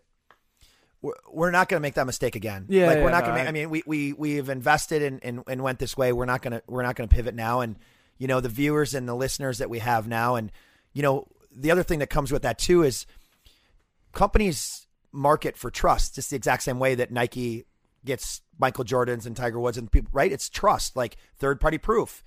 So because we're using a name that is so well branded, um, we are able to get interviews with people that no one else would get interviews with because there's this credibility. We we are we no longer have to prove ourselves, right? And and if someone looks us up on social or looks, they can see all of our content, they can listen to our content. Um, and what I found is like there's still a lot of people that are blowing away when they listen to our podcasts because they have no idea who I am as a person. They just see this image. They have no idea, you know, the things that I've done, the steps that I've taken to to become a better interviewer. And I'm still I'm still learning. Um, and by the way, you guys are great. You know, you guys are Thank you. amazing. Yeah, and it ta- it's practice, right? And and then you put yourself in a live environment, and that pressure of your brain just like going like crazy, like trying to figure out what's next. I mean, I can't tell you how many interviews I've been a part of where it's like where everything is just notes and no one is actively listening to what's being said, and it's just like this script of. You know, hey, okay, I'm gonna ask you this question. I'm gonna ask you this question. Mm-hmm. I have one tomorrow, and he's like, "Hey, I've got here's here's the agenda," and I'm like, "I'm not following any agenda," like because I want agree. real and natural, right? Like they want like Yeah. as if they were sitting on the on the couch or a chair next to us, Right. Like having a conversation in the living room. Exactly. Like it's just it's so different. You The know? first 120 that we did of these was there was script to it, and Yep. we slowly veered away from it, but we still kind of used it as a crutch. And then one day, Deck and I looked at each other like, "This is diminishing our product." The Sending the, the sending the questions and also following the questions is diminishing the product. We are not truly curious enough, and we're not truly learning and listening enough to the person sitting across from us, and it's transformed our podcast tenfold. yeah. Yeah, you know the the communication skills that you guys are developing right now will stay with you forever, and I think that's one of the most underestimated things. You know, I look back to those early days of shooting videos and and, and being awful and terrible, and you know, I'd shoot a video and I it, it was so terrible. I had no expression, no anything. And I'd run out in the hallway to hope that no one else listened through the walls or through the ceiling because it was so bad. And I'd run back in, I'd shoot it. I'm like, okay, no one's coming. Shoot it. And I would do this over and over and over again. I can tell you today that the biggest advantage that we have is my ability to be on camera, interview, and speak. And I wasn't naturally that way. People think that today. They're like, wow, like he seems very polished, seems like he can just do whatever. Like it, I wasn't that way. It took years and years and years. And the, and the good news for our company uh, and the supporters for us is that no other CEO in real estate is willing to do that or has. So they're so far behind. They are so far behind. They wouldn't even be able to pull out their phone and hit record or stand in front of an audience without it without notes or a PowerPoint. Mm-hmm. You know, and I remember to the first seller work, workshops that we did. So we we did these workshops and we we, we would teach homeowners on on how the industry's changed and really empower them to make better decisions because we keep watching homeowners make that decision of hiring the friend or the family member wh- whoever it may be and they lose like $50,000 they sold their home in one day and they think they won but there was no marketing there was no strategy nothing so they're like oh yeah my realtor's amazing I sold it in one day but they don't realize how much money they lost and I watched this for years and years and years I said I'm going to launch sellerworkshop.com series and so I would travel around the metro and I would teach everyone all of the stuff that we've learned mm-hmm. from the from the years. And I'd also show like here's how Apple launches an iPhone, here's how we launch a home for sale. And I could show all these similarities in what we do. And so when when I look at where I started with seller workshops, I remember being in those ballrooms with the PowerPoint and the clicker and all this stuff and like the notes on the floor and then the presenter notes in the in the slides for anyone that knows Keynote or PowerPoint or anything. Um, and every time I just try to challenge myself a little bit more.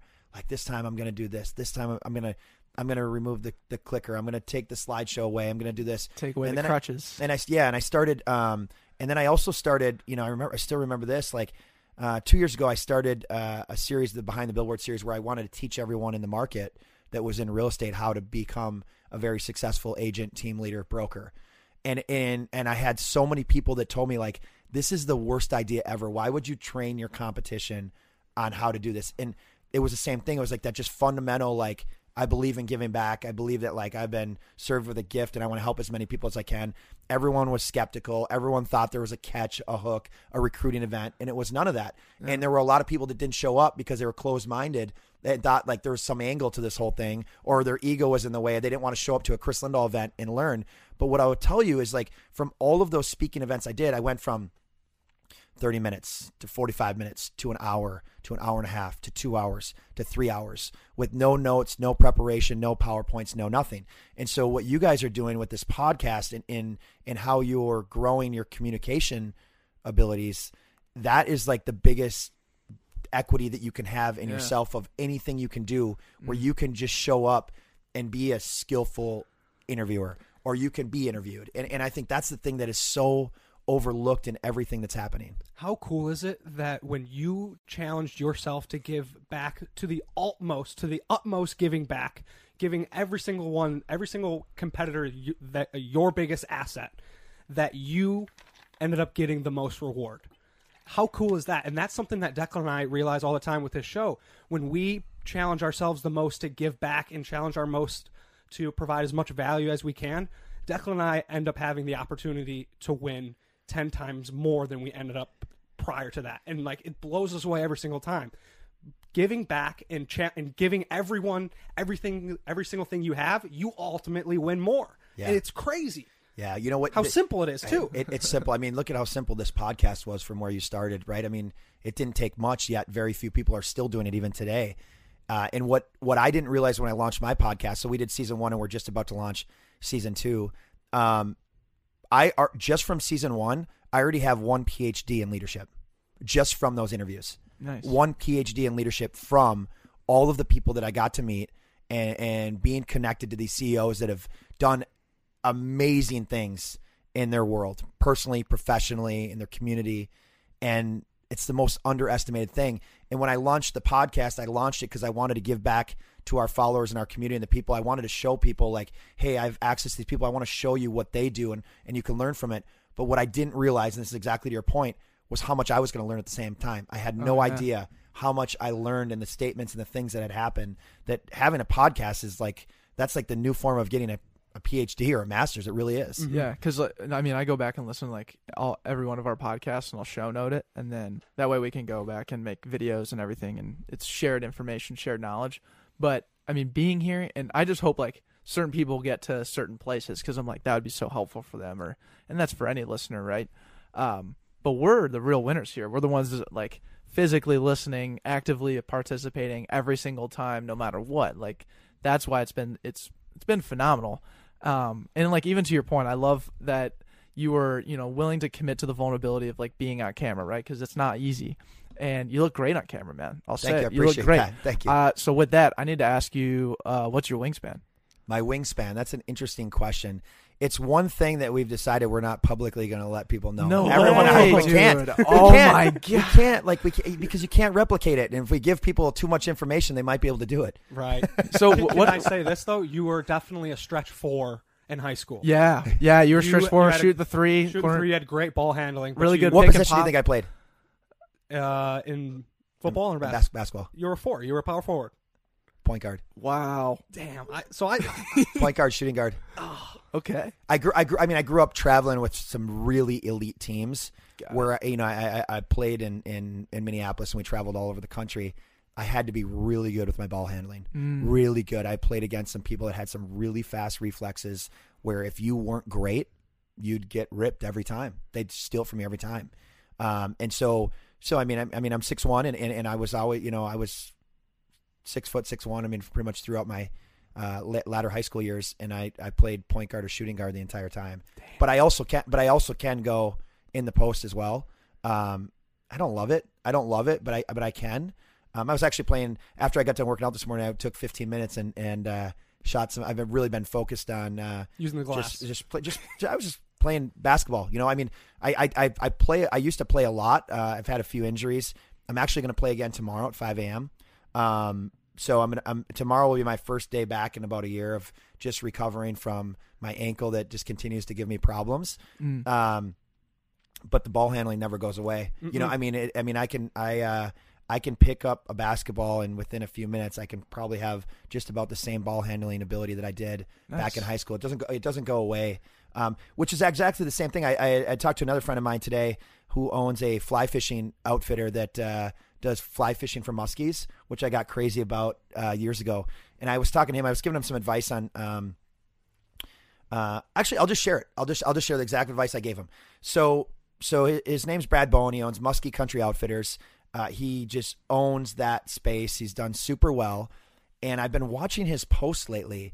And he told this amazing story about this tiny house that he has, and he had this tiny house sort of before the tiny houses were a big thing.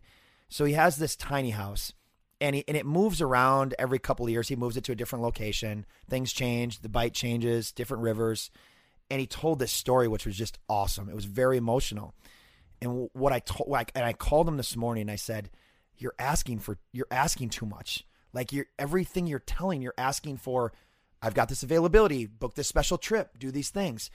I said, "What if you created because he has this amazing group? What if you created this thing where you went and you promoted that you're going to do a live stream and you're going to show people the secret way that you tie musky flies?" Mm. and you're going to show them like how you actually did it and you never ask for anything and maybe in the background you have a couple he also uh, owns uh, like a lot of the bucktails and like he has a business for that too. So maybe in the background you have these huge tupperware containers of all the bucktails and you grab a fresh one from that brand and you show him like hey i'm to grab this which subtly to us like we're like hey that looks that looks amazing. Where what is that? How do i get that? Right?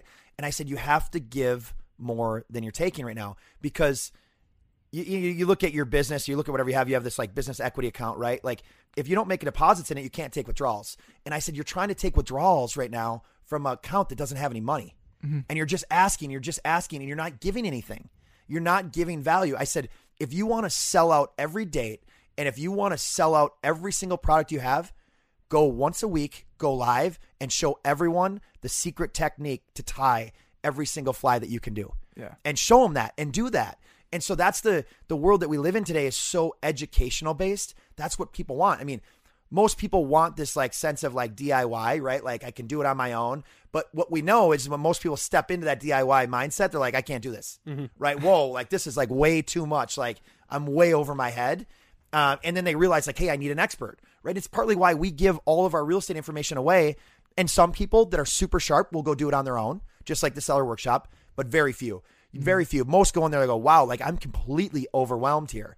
And so I gave I gave him that advice. I said, just change it up. Grab a ten dollar lav mic on Amazon. Grab a tripod, maybe a light, a ring light if you want one, and literally just go live for about a half hour every week, showing them exactly every single fly that you've figured out how to tie, and give that back. It's just it's it's the the principles of psychology. It's like the law of reciprocity and fair exchange. Like it's exactly why we give gifts to people and all of a sudden like we give a gift and they're like, "Oh, we got to give one back." It's why we have a surprise birthday party and like everyone wants to wait for the reaction. We're so excited like we're we're throwing this party but we want them to give us the reaction. It's the same thing we do when we go on social media with the dopamine release of like we need likes, we need hearts, we need comments, like we need someone to give back to us. We gave them this video, we gave them this. And the people that have ultimate success in business are where you put something out there where you give everything you know, all the value with no expectations.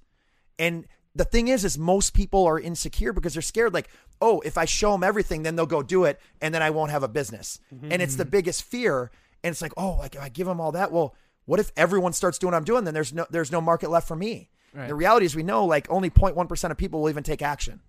Right. Right. So this is all fits along those same lines. It's what uh, we call it reciprocal, Reciprocal altruism. Yeah. Yeah, it's actually a biological term that Andrew's boss taught us when he came on the show last year. And like bats have it when bat when bats go out to fly at night to go suck some blood, they come back. If there's other bats that don't or that didn't suck as much blood as the next bat, it's the expectation that the the bat who sucked a lot of blood to give it to the people who don't or to the bats that don't have it as much with the expectation that if it ever happens to them that um It'll come back. it'll come back to them and that's how they they all stay alive it's a survival Yeah, technique. totally. Mhm. So it's pretty cool. Um, but I do. I actually I want to ask one more question about the billboard because I'm Yeah, yeah. just fascinated by this. What was like? So obviously I'm like kind of imagining like you're going into this photo shoot of like, hey, I'm Kris Lindahl. Like maybe you have your arms crossed or whatever. Like how did you come up with the idea to just like spread your arms open, ready Yeah. for a hug? Yeah, so the uh I didn't walk in that way because that's actually not my my personality. Like I didn't I didn't want to be the suit and tie real estate agent, right? I didn't want to be the buttoned up like blend in with every single other realtor on the highway, every attorney where everything looks the same. Look at me, I'm sharp, I look like this. Man in black. I, I thing. yeah, I want I wanted to have a pose that was relatable to the way we live today. Right? It's no longer about wearing the suit and tie. I mean, look at the three of us here on our podcast, right? Like no one's dressed in a suit and tie. But if you look at 10 years ago and there was some sort of podcast going on about leadership and marketing things like that, everyone would have been dressed completely different. Yeah. And so like our society has changed. Um, and, and so when you look at the way that society has changed, when you put yourself in that type of light, there's an attraction to that. Like, wow, like he's not following what everyone else did. He's doing something different. And one of the biggest factors in success in business is being different. Is being different, right? Especially in a crowded, flooded, commodity type industry, which are most industries really. Mm-hmm. I mean, most of the things that we do today are very commoditized. And and and so when we look at that, we have to look at like what makes us different, right? And and so that case, like that became like you mentioned Nike, like the Kris Lindahl arms out pose is like the iconic pose, like that became part of like the culture in the Twin Cities, right? Yeah. You want to show them the picture? Yes, I think it's time. Yeah. Show them the Oh, picture. oh, yes. Get ready for this. But yeah, it's a keep going. Yeah, yeah. So so when you when you when you look at like all of that, it looks so different than anything else you see. Yeah. And that's why it gets attention. sticks out. It's differentiator. And it grows The- a mind the- of its own, the- essentially. It, it does. And the rest of them are busy. They're this, they're that. They're all, you know what I mean? They're, you drive by and there's 40 words. It's like word vomit. And you're like, what, who, I don't even know what company that was. You're looking at because you're like, what the hell is going on? But when I see you on like the ass end of like a, a metro transit bus, I'm like, that guy. there he is again. Yep. So That's we right. we had one of our artists put this together for you. We thought this would be kind of cool. It's your pose, but instead of your arms being open, your your your your arms are open, but they're your hands. We're in each one of your hands. That's awesome. so, um, where, where are we going to put it up? Well, we have a mock. You want to show them the next photo, Andrew? Yeah, that's the first one right here. Yeah, I'm not saying the mock. let's put it on a billboard. Yeah, yeah. We did you show them the mock, the Yeah, billboard photo? yeah, yeah. yeah, yeah. Let's do yeah, that. yeah, yeah. Let's Where do you it on a want to put it? I don't know. Wherever you want. We should put it on. uh What's? Oh yeah, should we put it at St. Thomas or should we put it like over in Minneapolis when you're driving in? Uh, what's the one? It's the one that Yam House had. It's the golden golden light, make golden light one that they had over there. What street is that? Well, you're First on. Avenue? You're, yeah, First Ave. It's First Ave, but it's not like the big ones where Apple is right Yeah. over First Ave. But as if you keep going out towards kind of uptown area, Let's yeah, let's find bu- one. Yeah, let's Okay. yeah, we'll find one. We'll put it up for a month and Hell yeah, yeah, yeah, let's hell do yeah, it. sweet. Yeah.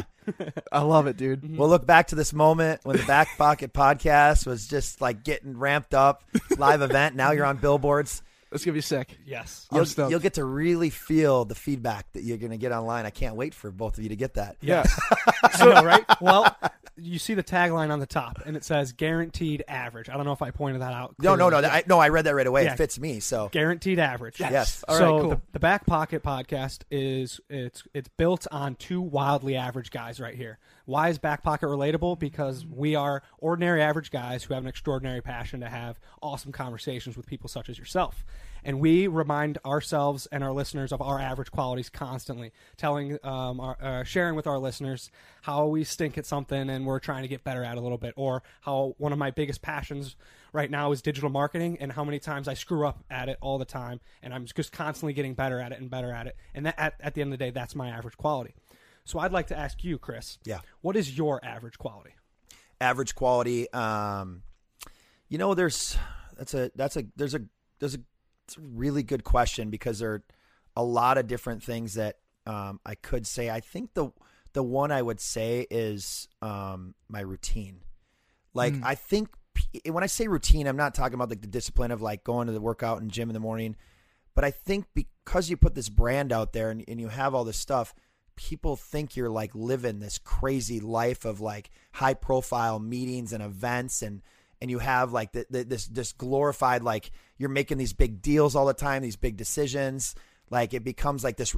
I think a lot of people think I'm living a reality TV show, right? Because of the image that you put out there. But to me, like I just feel like the kid from Fridley that went to Mankato and got a teaching degree. Like I don't, I don't, I don't feel like I'm living some crazy life uh, of that, you know, that that's super fast and super famous. Like I, I, if you ask anyone that maybe someone that's watching now or someone that's known me forever, like I am the exact same way today that I was 20 years ago.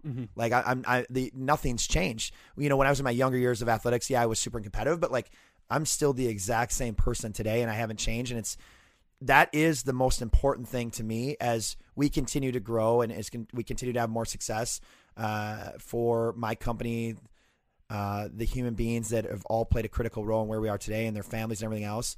The number one thing for me is to is to stay humble, which also really fits in with like the average side of it, like and the servant servant leadership. Like I don't, I feel no greater than anyone else in the world today. I feel like I'm equal to everyone else that maybe just had a little bit more drive than others. You know, just exactly what you had said, and and I think that's the part that that gets overlooked because when we judge people a certain way or we judge things a certain way when we haven't been there. Just it's like if you haven't been on a billboard, you think it looks a certain way. Mm-hmm. You think that people act a certain way. You think they think a certain way.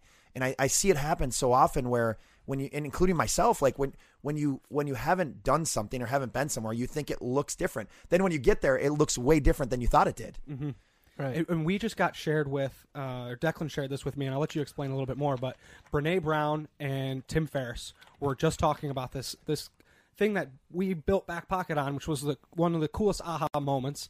They were the two these moguls, these uh, these absolute pinnacles, beasts in their respective industries that I've been taught so many things from them. They were talking about how. Um, you, we give too much lust to the extraordinary, and you don't give enough gr- enough gratitude to the ordinary. Simply. Yeah. yeah. And, we, Yeah. and a lot of times we almost we shame the the ordinary. Like when- when we bring up this average quality or we say we're average, people are like, "No, you're not. You're not average. Don't ever call yourself average. That's horrible marketing. That's just a bad way to represent yourself." And it's like, no, no, no. It's just you're missing the point. Like the reason we we cherish it and we're thankful for it is because that's who we are, and we want you to do the same. Like you have just as many average qualities as we do. I don't care if you're LeBron James. Like even LeBron, like LeBron James is a mutant. That guy can freaking jump over houses, right? But he also his average quality is his hairline, right? Like there's plenty of guys out there that have bad hairlines. I'll say it. So like there's a the, there's an example that's just an example of like someone who you would view as extraordinary because he is extraordinary to some degree, but everybody's extraordinary to some degree. And it was really cool. Like Brene even took it uh, a different way, where she was like, you know, we don't we don't we're not thankful for the ordinary moments enough. Um, she's like, and she says that you you know we we miss the ordinary or we we recognize that we wish we had the ordinary when shit hits the fan. Yeah. you wish you could just go back to work that that one day even though like you complain about going to work all the time. You wish you could go back to work you, with your boss that one day but he's not there anymore. So so interesting you say that. There's so much regret and so many of those things she had another quote about like not taking advice from people that haven't been in the trenches right? Like if you're not in the trenches i'm basically not going to take advice from you right? And so that's a lot of like you know you haven't been here. Um, but there's a story that that reminds me of exactly what you said like if the boss isn't there. Um, and it's just thing it's like simple things that we sometimes overlook. Uh, i was at a, a, a big personal uh, personal development event like seven months ago. And uh, I was in a small group setting with, and we were answering some super tough stuff, super deep, super tough stuff. Uh, and this gentleman, um, it was his turn to present. He had five minutes, uh, and he said, "You know, the thing that I complained about the most, he, he was from LA, was traffic, and he was like, the, the the traffic was so tough. I'd be in traffic for an hour and a half, two hours." And I would complain every day, all day. I was miserable. I'd wake up. I dread being in traffic. I just it was just awful until I couldn't drive. Until I couldn't drive, until I got sick, until until I literally could not even drive a car until they revoked my license away. And so I think sometimes we we overlook and complain about things that we think are just things that we that we have the privilege to until it's gone. Hmm. Hmm. And and there's so many examples of that that Yeah. I mean I mean, you know, race. I mean, there's so many right gender, race. I mean, there's there's so many things that certain people are privileged to that others aren't that are overlooked if you're sitting in that spot. And so I, I just know that like when when you have these things, sometimes you have to be on the other side to understand what it would be like, how it would feel if you were in the other side of it. Absolutely. We uh, just had dinner with uh, this woman, Marnita Schroedl. She runs Marnita's Table. A nonprofit in the in Twin Cities. She's actually gonna be next week's podcast. Um, for those listening right now, Good great, hype. great hype. Uh, yeah, awesome. yeah, but she, I mean, she could talk your ear off about all kinds of different stuff and what her organization does, and it's phenomenal. And Andrew and I are sitting here, you know, first off enjoying some great Korean barbecue, but at the same time, we're like, I didn't even know that this perspective existed. I didn't even know the things you're Yeah, talking about Yeah, existed, totally. and I didn't even understand how it all really came together. And we're talking about like the food industry and how uh, poor people are purchasing food or something like that. Like Yeah. just one very specific topic, but it goes right back to your point. It's like we don't recognize that we don't really have all the perspectives that we think we may have right like I, I just got back from thailand that's another one where i like i just got back from that trip and we were helping people. It was a good service project had a lot of cool adventures. But like out of all of those things that i remember and all the great times i had the one thing i'm bringing back regardless of what i do this year is gratitude. Mm-hmm. there's so many things and it, it's a simple thing and i know all kinds of people say the same thing coming back from like service trips but it's again reinforcing the the point that like perspective is so important to always remember that you're not really always at the Yeah. at the helm of this thing you don't really know everything else that's going on but if you're willing to accept that you don't know it makes life a little bit easier I'll, I'll share two uh, privileged stories that that have that have happened close to me that have really opened my eyes, like you said, to things that we don't realize. And this is this goes for everyone in the world. Like wherever you are, you're in some sort of privileged situation, whatever that is. Um, so my friend Cesar, who I went to high school with, become a really good friend, amazing leader. Had him on my podcast. Um, we were having a conversation. So his, his entire family's from Philippines, like, and he told me like when when he's down south and he's driving, if there are trucks at the truck stop, he won't stop. Like he won't stop. He's like, you don't understand what it's like not to be white in those situations. Like I'll just keep driving. And and you think about like the different scenarios of that. Like like have you ever been in a position where you haven't stopped at a truck stop because certain vehicles or certain trucks were there, right? So that's an example of uh, of sort of like privilege that, that that others aren't prone to. Here's the other one, and this one was it, it was mind blowing to me.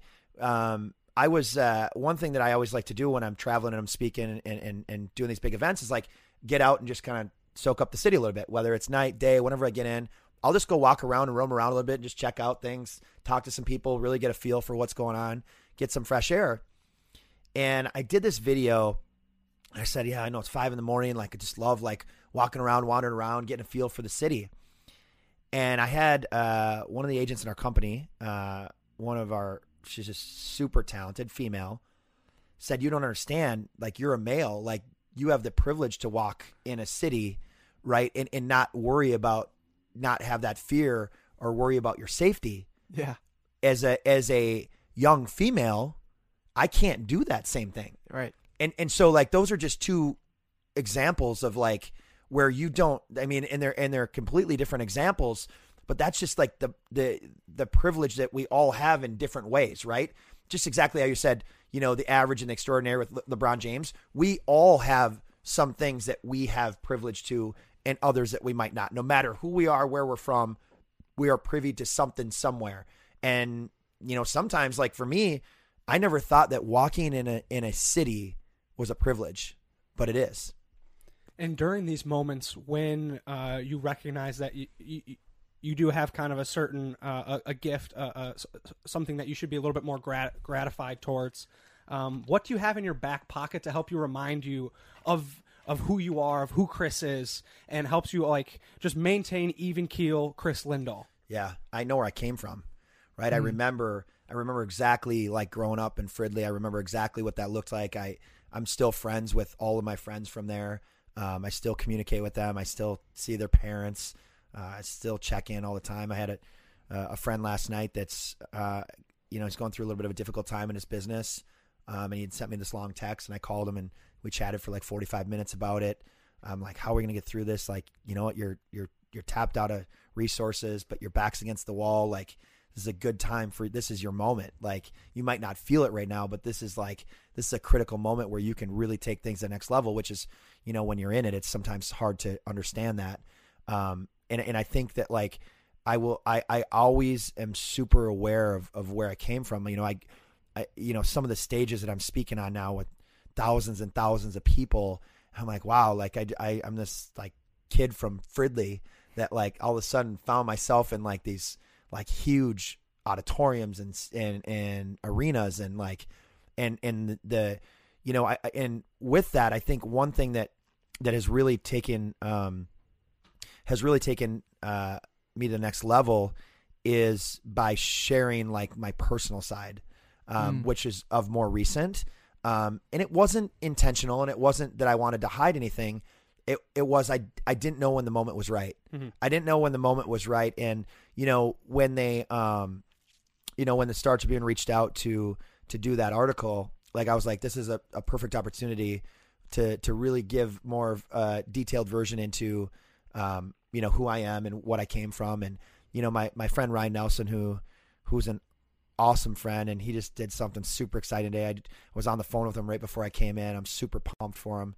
Uh, he was in the article quote and he's like people have it backwards like people should be cheering for him not against him Yeah, right yeah, and and, I and saw- I, yeah and and I think and he'd be a really good person to have on your podcast which I don't think he's ever done one before so now now we're gonna have to get him on um but when I when I was talking to him about like this this interview um and, and these things he's like yeah he's like he's like man you don't know how much of an inspiration you've been to me like to to put yourself out there and to do that. And like he's like I, I I'm from out small town Albert Lea like watching you really put yourself out there and and, and take all of these shots and and really respond to it is you know th- those types of things really are a humbling experience to have those sort of connections. I had a a close friend roommate from college uh, Brian Gunter uh, who's a really good friend of mine lives in Dallas now um, and, and he was in town a couple weeks ago and we were we were at a restaurant we were just chatting catching up.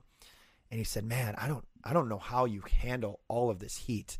Like the the reddits of the world the twitters like all of this stuff. Like he's like if i had one of those things i just go beat that guy up. Like i just go beat that person up. Like he's like i couldn't handle it. Like um and, and that's the that's the like not forgetting where you come from. Like listen like i can't i, I mean our, like our community didn't have a lot of money. Like our community didn't have a lot of money. Like we were just we, we we had you know I mean we had fun in the parks and did different things. And like we it, it was just it was so different. But when you when you never lose track of what that is and where you came from like that that will always stay in your back pocket. And i think the mistake that people make as they grow and as their business uh, and they have more success is like they turn into someone that's completely out of hand. And in the minute you you you turn into that person you're chasing something that you can never catch right? Like I need the new fancy car. I need the new fancy house. I need the jet. I need this. I need that. I need this. And it becomes all these objects and things and money. And it's like, and you just keep needing the next thing. And you think when you get to the next thing, you'll be satisfied, but you're never satisfied. And then you end up in a dark place. And sometimes the business rush of like the excitement goes away. And you have these things and you realize that like you were never happy. You were chasing things. And I think that's the problem with so many business owners and leaders that I see is like they're not truly comfortable with who they are, right? They really, they really, and you and you can, you can feel it so quick when you meet someone. I mean, it's just a, if you have a high EQ, you can tell if someone's freaking got fire in their eyes or not. Mm-hmm, you mm-hmm. can tell if they have it or not, and and you can also tell like with a lot of like business leaders and executives, and you, what you also can see is like the ones that are super insecure the ones that aren't willing to show up on a podcast, the ones that aren't willing to show up on video, the ones that aren't willing to show up uh, with the rest of their team on the on the sales floor, or the ones that are that show up to the the dinner or the breakfast or the lunch or those things that are on the top floor in the in the penthouse, like with the doors locked, where no one can see them or talk to them. I've watched all these companies and all of these things, and it destroys people every single time. It destroys people when you completely neglect or forget what you did, where you came from, what that looks like. It's the thing that like if you can keep that close to the heart, you will always remember like this is what this is where I came from, these are my people like and and now what's interesting what's starting to happen is like I'm leveraging sort of what I've learned, the mistakes that I've made, all the failures that I've had, I'm leveraging those things and now helping others and my friends around me not make those same mistakes, just like the phone call that I had last night. And and, Right. and that's what you know. And and you know, and, and another thing that like be, because I have a passion for helping people, it's exactly why I went and got an education degree because I truly love helping people. I recorded a video this morning at the gym um, that we're going to post probably tomorrow or something on our real Kris Lindahl handle Instagram, and I'm going to meet with seven college kids. So I'm going to meet with seven college kids that that have graduation graduation that's approaching, um, and I'm just going to share what I've learned uh, and and from the successes, the failures, the mistakes, uh, the critical moments, like all of those things, and and and try to just help some more kids um, that are that are really that really don't know what the real world looks like, right? They've had this like great education and, and things have been a bit skewed, and they're like all of a sudden there's like this nervousness, they're anxious, they're like they're trying to find a job, maybe an internship, they're interviewing, they're on LinkedIn, they're on job boards, they're going to career fairs, they're trying to figure it out. Like, what am I going to do when I grow up? Now I am growing up. Like, what does this look like? And I never had anyone to to to sit down with me and share that stuff with me. And so I'm just trying to do what I can to to sit down with some of these college kids to help them. But I wouldn't be in a position to do that if I didn't remember where I came from. Because because time is so valuable, that's critical time for me. But because I remember where I came from, because of you know my my core of of, of being generous and giving back, because of all these things, I want to show up and do that for those kids, and that's the thing that stay that keeps me grounded. Mm, I love that. You're standing on the shoulders of those before you. You're remembering where you came from. It's beautiful. It's awesome, and I know our listeners can take that away. Yeah. That- thank you for sharing that. And we are sitting here, um, three years into the podcasting, and for the first time, Declan and I have been able to sit in these chairs and have someone awes- as awesome as producer Ty take care of everything in the back background. How's it going back there, by the way? Well, this is like the longest we've ever gone, gone, and this is also the second time we've live streamed. So I've, I'm sure it's an absolute shitstorm over there. Ty has recently been promoted from intern Ty to producer Ty. Oh, congratulations! I'm just waiting for. Ty to say uh, we haven't been recording. We gotta start all over again. yes. No, what, what- and what's super authentic about this for those like really listening is like let's just let's just be quiet for a second.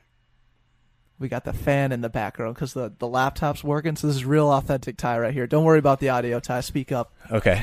Um, well, I think they're gonna let me ask a question. Is Yes. usually what happened. You didn't really lead that in No, very no, no, well. no, you just kind of introduced floor is me. yours. No, no, we, we just want you to talk, dude. How's Okay. it going over there? Is it are we are we live? Are we still going? Yeah, we're live. I mean, if I were to be hypercritical, we're, I think we're a little choppy on YouTube, just like dropping frames a little bit. Yeah. Okay. It's going to be, you know, Kris, you're the only the second person we've done this with. So minor improvements, Mm-hmm. step by step. One, Small one small step for man, one giant leap for mankind. Uh, Kris, I would like to know. Um, uh, nice to meet you, by the way. My Yeah. name's Tyler. We haven't met yeah. at all. You've been doing a great job over there, by the way. Thank you. Well, I've been out of out of the way. You- If you haven't noticed, I'm here. I've been doing my job. Yes. Um, it's you probably get a ton of opportunities. You know, like LinkedIn's kind of a cesspool of stuff like that. Even for somebody like us, like you get automated messages all the time. But even for you, you probably just get a lot of really legitimate people hitting you up all the time. What is your litmus test for taking an opportunity or for not taking something? Yeah, great question. Um, why does the audio sound different? now it's echoing. It's echoing. Yeah. Um, okay, go. that's better. Yeah, yeah. Attaboy. So, so that's a, a really good question, and that's just changed. And I actually mentioned it at the beginning, where you know we had we have there's so many different things going on. We have people reaching out to us for speaking opportunities all over the place, podcast appearances, all of these different things, advice, coffees, uh, to mortgage professionals, to realtors wanting to join, all these different things, to charities and nonprofits asking to contribute, you know, money, and and sometimes it's they want me to show up to an event or a gala. There's so many different things going on, and the the litmus test is sort of over for us, and that's why we've created that Q and A group. So Mm. you know Q and A with Kris Lindahl, which is the Facebook group, so that we still can make an impact to so many, and we'll highlight charities on there, and we'll do so many other things, and we've actually got a few other things that we'll be launching in the upcoming weeks that are that are similar in that strategy of how do we really leverage like all of that communication and turn it into something where we can still make an impact Mm. um, be, because we did have, uh, you know, we had a, I, I wrote a, a very like professional denial letter of like, hey, like I have this commitment to um, our company, to um, the amazing human beings there, their families. Like, I can't take on too much. I'm only one person. I'm sorry, I'm going to have to decline this event. I'm going to have to decline this thing. I'll be here cheering you along. If you have a few questions or things, like let me know or let someone on the team know. I'll do my best to support you and help you any way I can. And that's really that was the litmus test. Then is where it would became like I, I have to say no to some of these things because when when you literally live a world of of generosity and giving back and doing these things, um, sometimes it can be taken advantage of it, and sometimes people aren't really intentionally trying to take advantage of you. They just because of social media, it, it feels like we have access to everything and to everyone, right? And we sometimes don't know that we're making an ask or that we're one of a thousand asks in a day. We, we, we don't know how many people are making that ask, right? And so we we had that step of like where we had a, a very professional, uh, very heartfelt denial sort of letter of like, I can't make this commitment right now because I'd be sacrificing everyone in my company and, and everything else that we stand for and do, and I just can't do it. I don't have enough time. And to the point now where um, because our brand and because things have really went to the next level, um, the way that we do things now is we launched that that Facebook group today, where now we don't even have to deny anyone, right? So so we went from a point of like, hey, we can't make this commitment to we actually can accept everyone into the group and everyone can learn from everything that I'm going to share. And it, and it, and so I think I actually made a mistake by by taking the heartfelt denial letter instead of going direct to creating a community, a Facebook group, whatever that may be. I made a mistake by skipping that step, and I, I and and I may have uh, not helped as many people as I could have through like the leverage of video or text. Your point or whatever that whatever that community looks like. I mean, with technology, we have so many different options. Um, but you know, one thing with Facebook groups is Facebook is investing so much money in groups right now, right? I mean, you look at the Super Bowl commercials and Oh, yeah. you look at everything when you log into the platform. Everything is about groups because it feels exactly like us sitting here. That's what a group feels like. Right. And people are so sick of scrolling on social media, right? Every- In, when people scroll today, they don't engage. But when you're in a living room type environment, a lot of engagement, like a lot of engagement. And so that's what Facebook has learned. Like these groups are actually the future of that platform. If the hmm. groups don't work or they don't figure out a way to bring human beings back together and to bring a sense of community back like the, the social media early days, it's over. It's over because no one's engaging anymore. And when they do engage, it's like negativity. And the supporters and the positive don't say anything. So it becomes that, you know, when you look at politics or any hot topic issue, it becomes completely chaotic. We have such a divided country where everyone's fighting and yelling and screaming at each other. Nothing ever gets solved. Like, I mean, any debate, there's no winners or losers on anything that happens on social. And so we've created that group to to really sort of eliminate that litmus test in a way that like everyone that reaches out, we're we're going to give them the opportunity to join that group.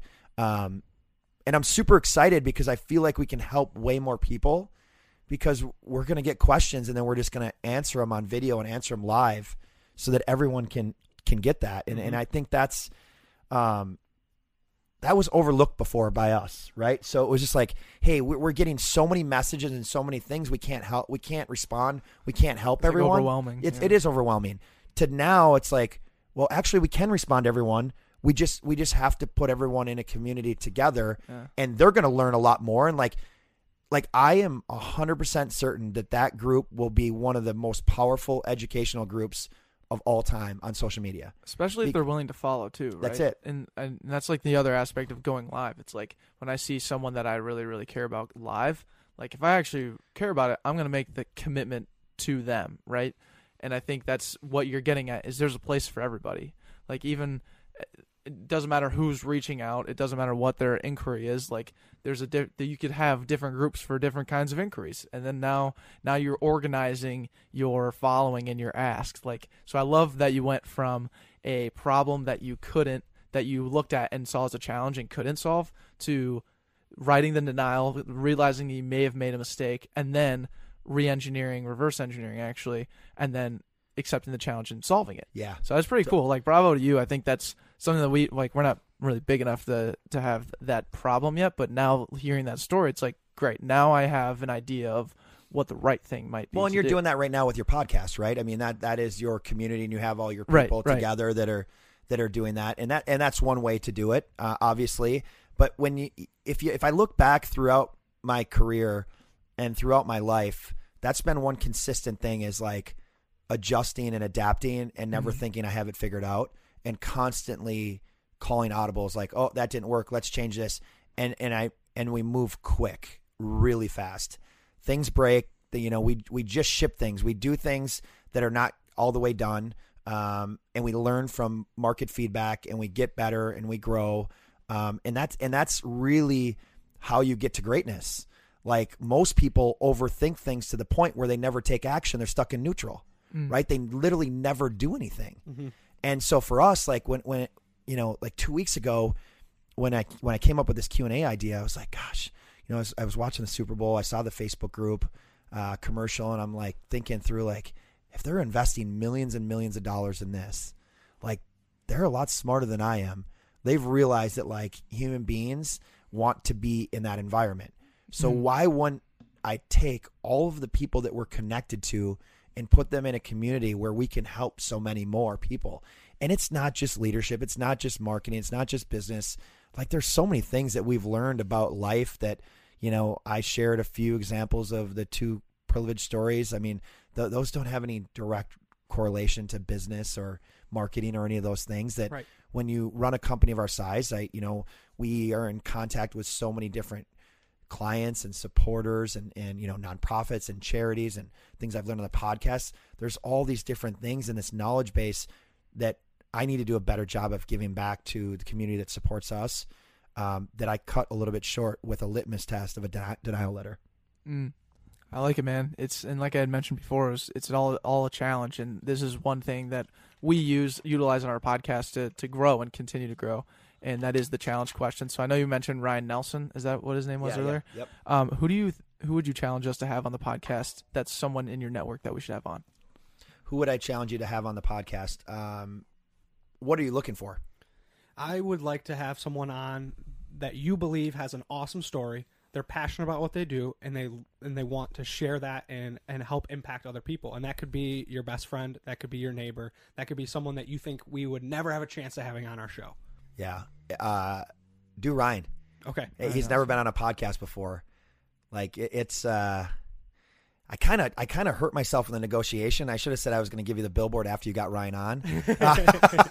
now I've We'll work already committed way. to, I've already committed to the prize. Perfect. yes. Maybe that's the second billboard. we'll come up May- with another design. Maybe, maybe. Whatever you want. Yeah. We'll make it happen. But awesome. Ryan challenge accepted. Ryan Nelson. Yeah. Um, what's so what's the background on him again? It's, Just remind me real uh, quick. So he um he owns an art business. He's an artist management. Uh, he also has a construction company, um, Snap Construction, and Cool. Modern Artifact is his sort of art side of things. And Dang. yeah, Okay. I'm excited. yeah, pressure's on for him. Let's go. awesome. Well, that wraps us up to our final question. What did you learn today from the moment that you woke up to when we're having this conversation? Yeah it, it you you don't realize how big of an impact you are having in this world um and your following could be small and your following could be huge.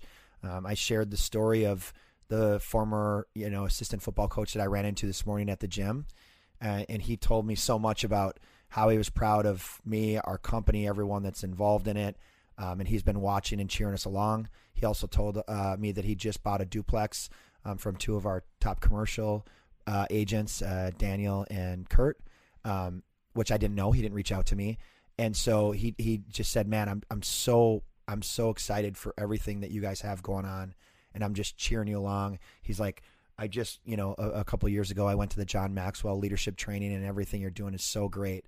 Um, and you know, and there's there's just so many examples of that throughout life, and this is back to earlier when I said sometimes in that moment when your brain says to do something, you just have to act and do it. Um, and I think one thing that I would leave everyone with is is when you're in that moment, share that story because I was walking by in a bit of a hurry, and if he wouldn't have said my name, none of that would have happened today. Mm. And and the last part of that, him saying my name is that then became I want to come speak at the school. I want to bring someone else from my company with to speak at the school. I want to make, make an impact for those kids that that need a bright light, that that need some positivity, that need some inspiration. If he wouldn't have said that in that moment, none of that would happen. That's awesome. Damn. That's uh, that's so full circle, man. Because you were just talking about like, oh, I wish I could hold that door a little longer. I wish Yeah. I could say that one thing, and what you learned today is someone taking that action and it impacted you today. Of course. Freaking amazing, man. Thank you so much for Yeah, yeah. coming on. This has been an, an incredible what two hours, Ty? Yeah, two hours, man. This I thought we were just getting warmed up. I love when you came. well, when you came in here, you're like, "So how long, how many hours we going for today, boys?" And I was like, you know, I mean, in the back of my head, I'm like, "Well, usually I record for like an hour," but uh, once you said that, I was like, "I really hope he's serious," and I'm glad you were. So this is awesome, man. you Thank guys did so an much. amazing job. I mean, everyone that follows you is so lucky to have you two leading the way because, uh, Thanks. I mean, I've I've had a lot of interviews over the time, and you guys did a really good job. I appreciate it, man. Yeah, yeah. Thank you.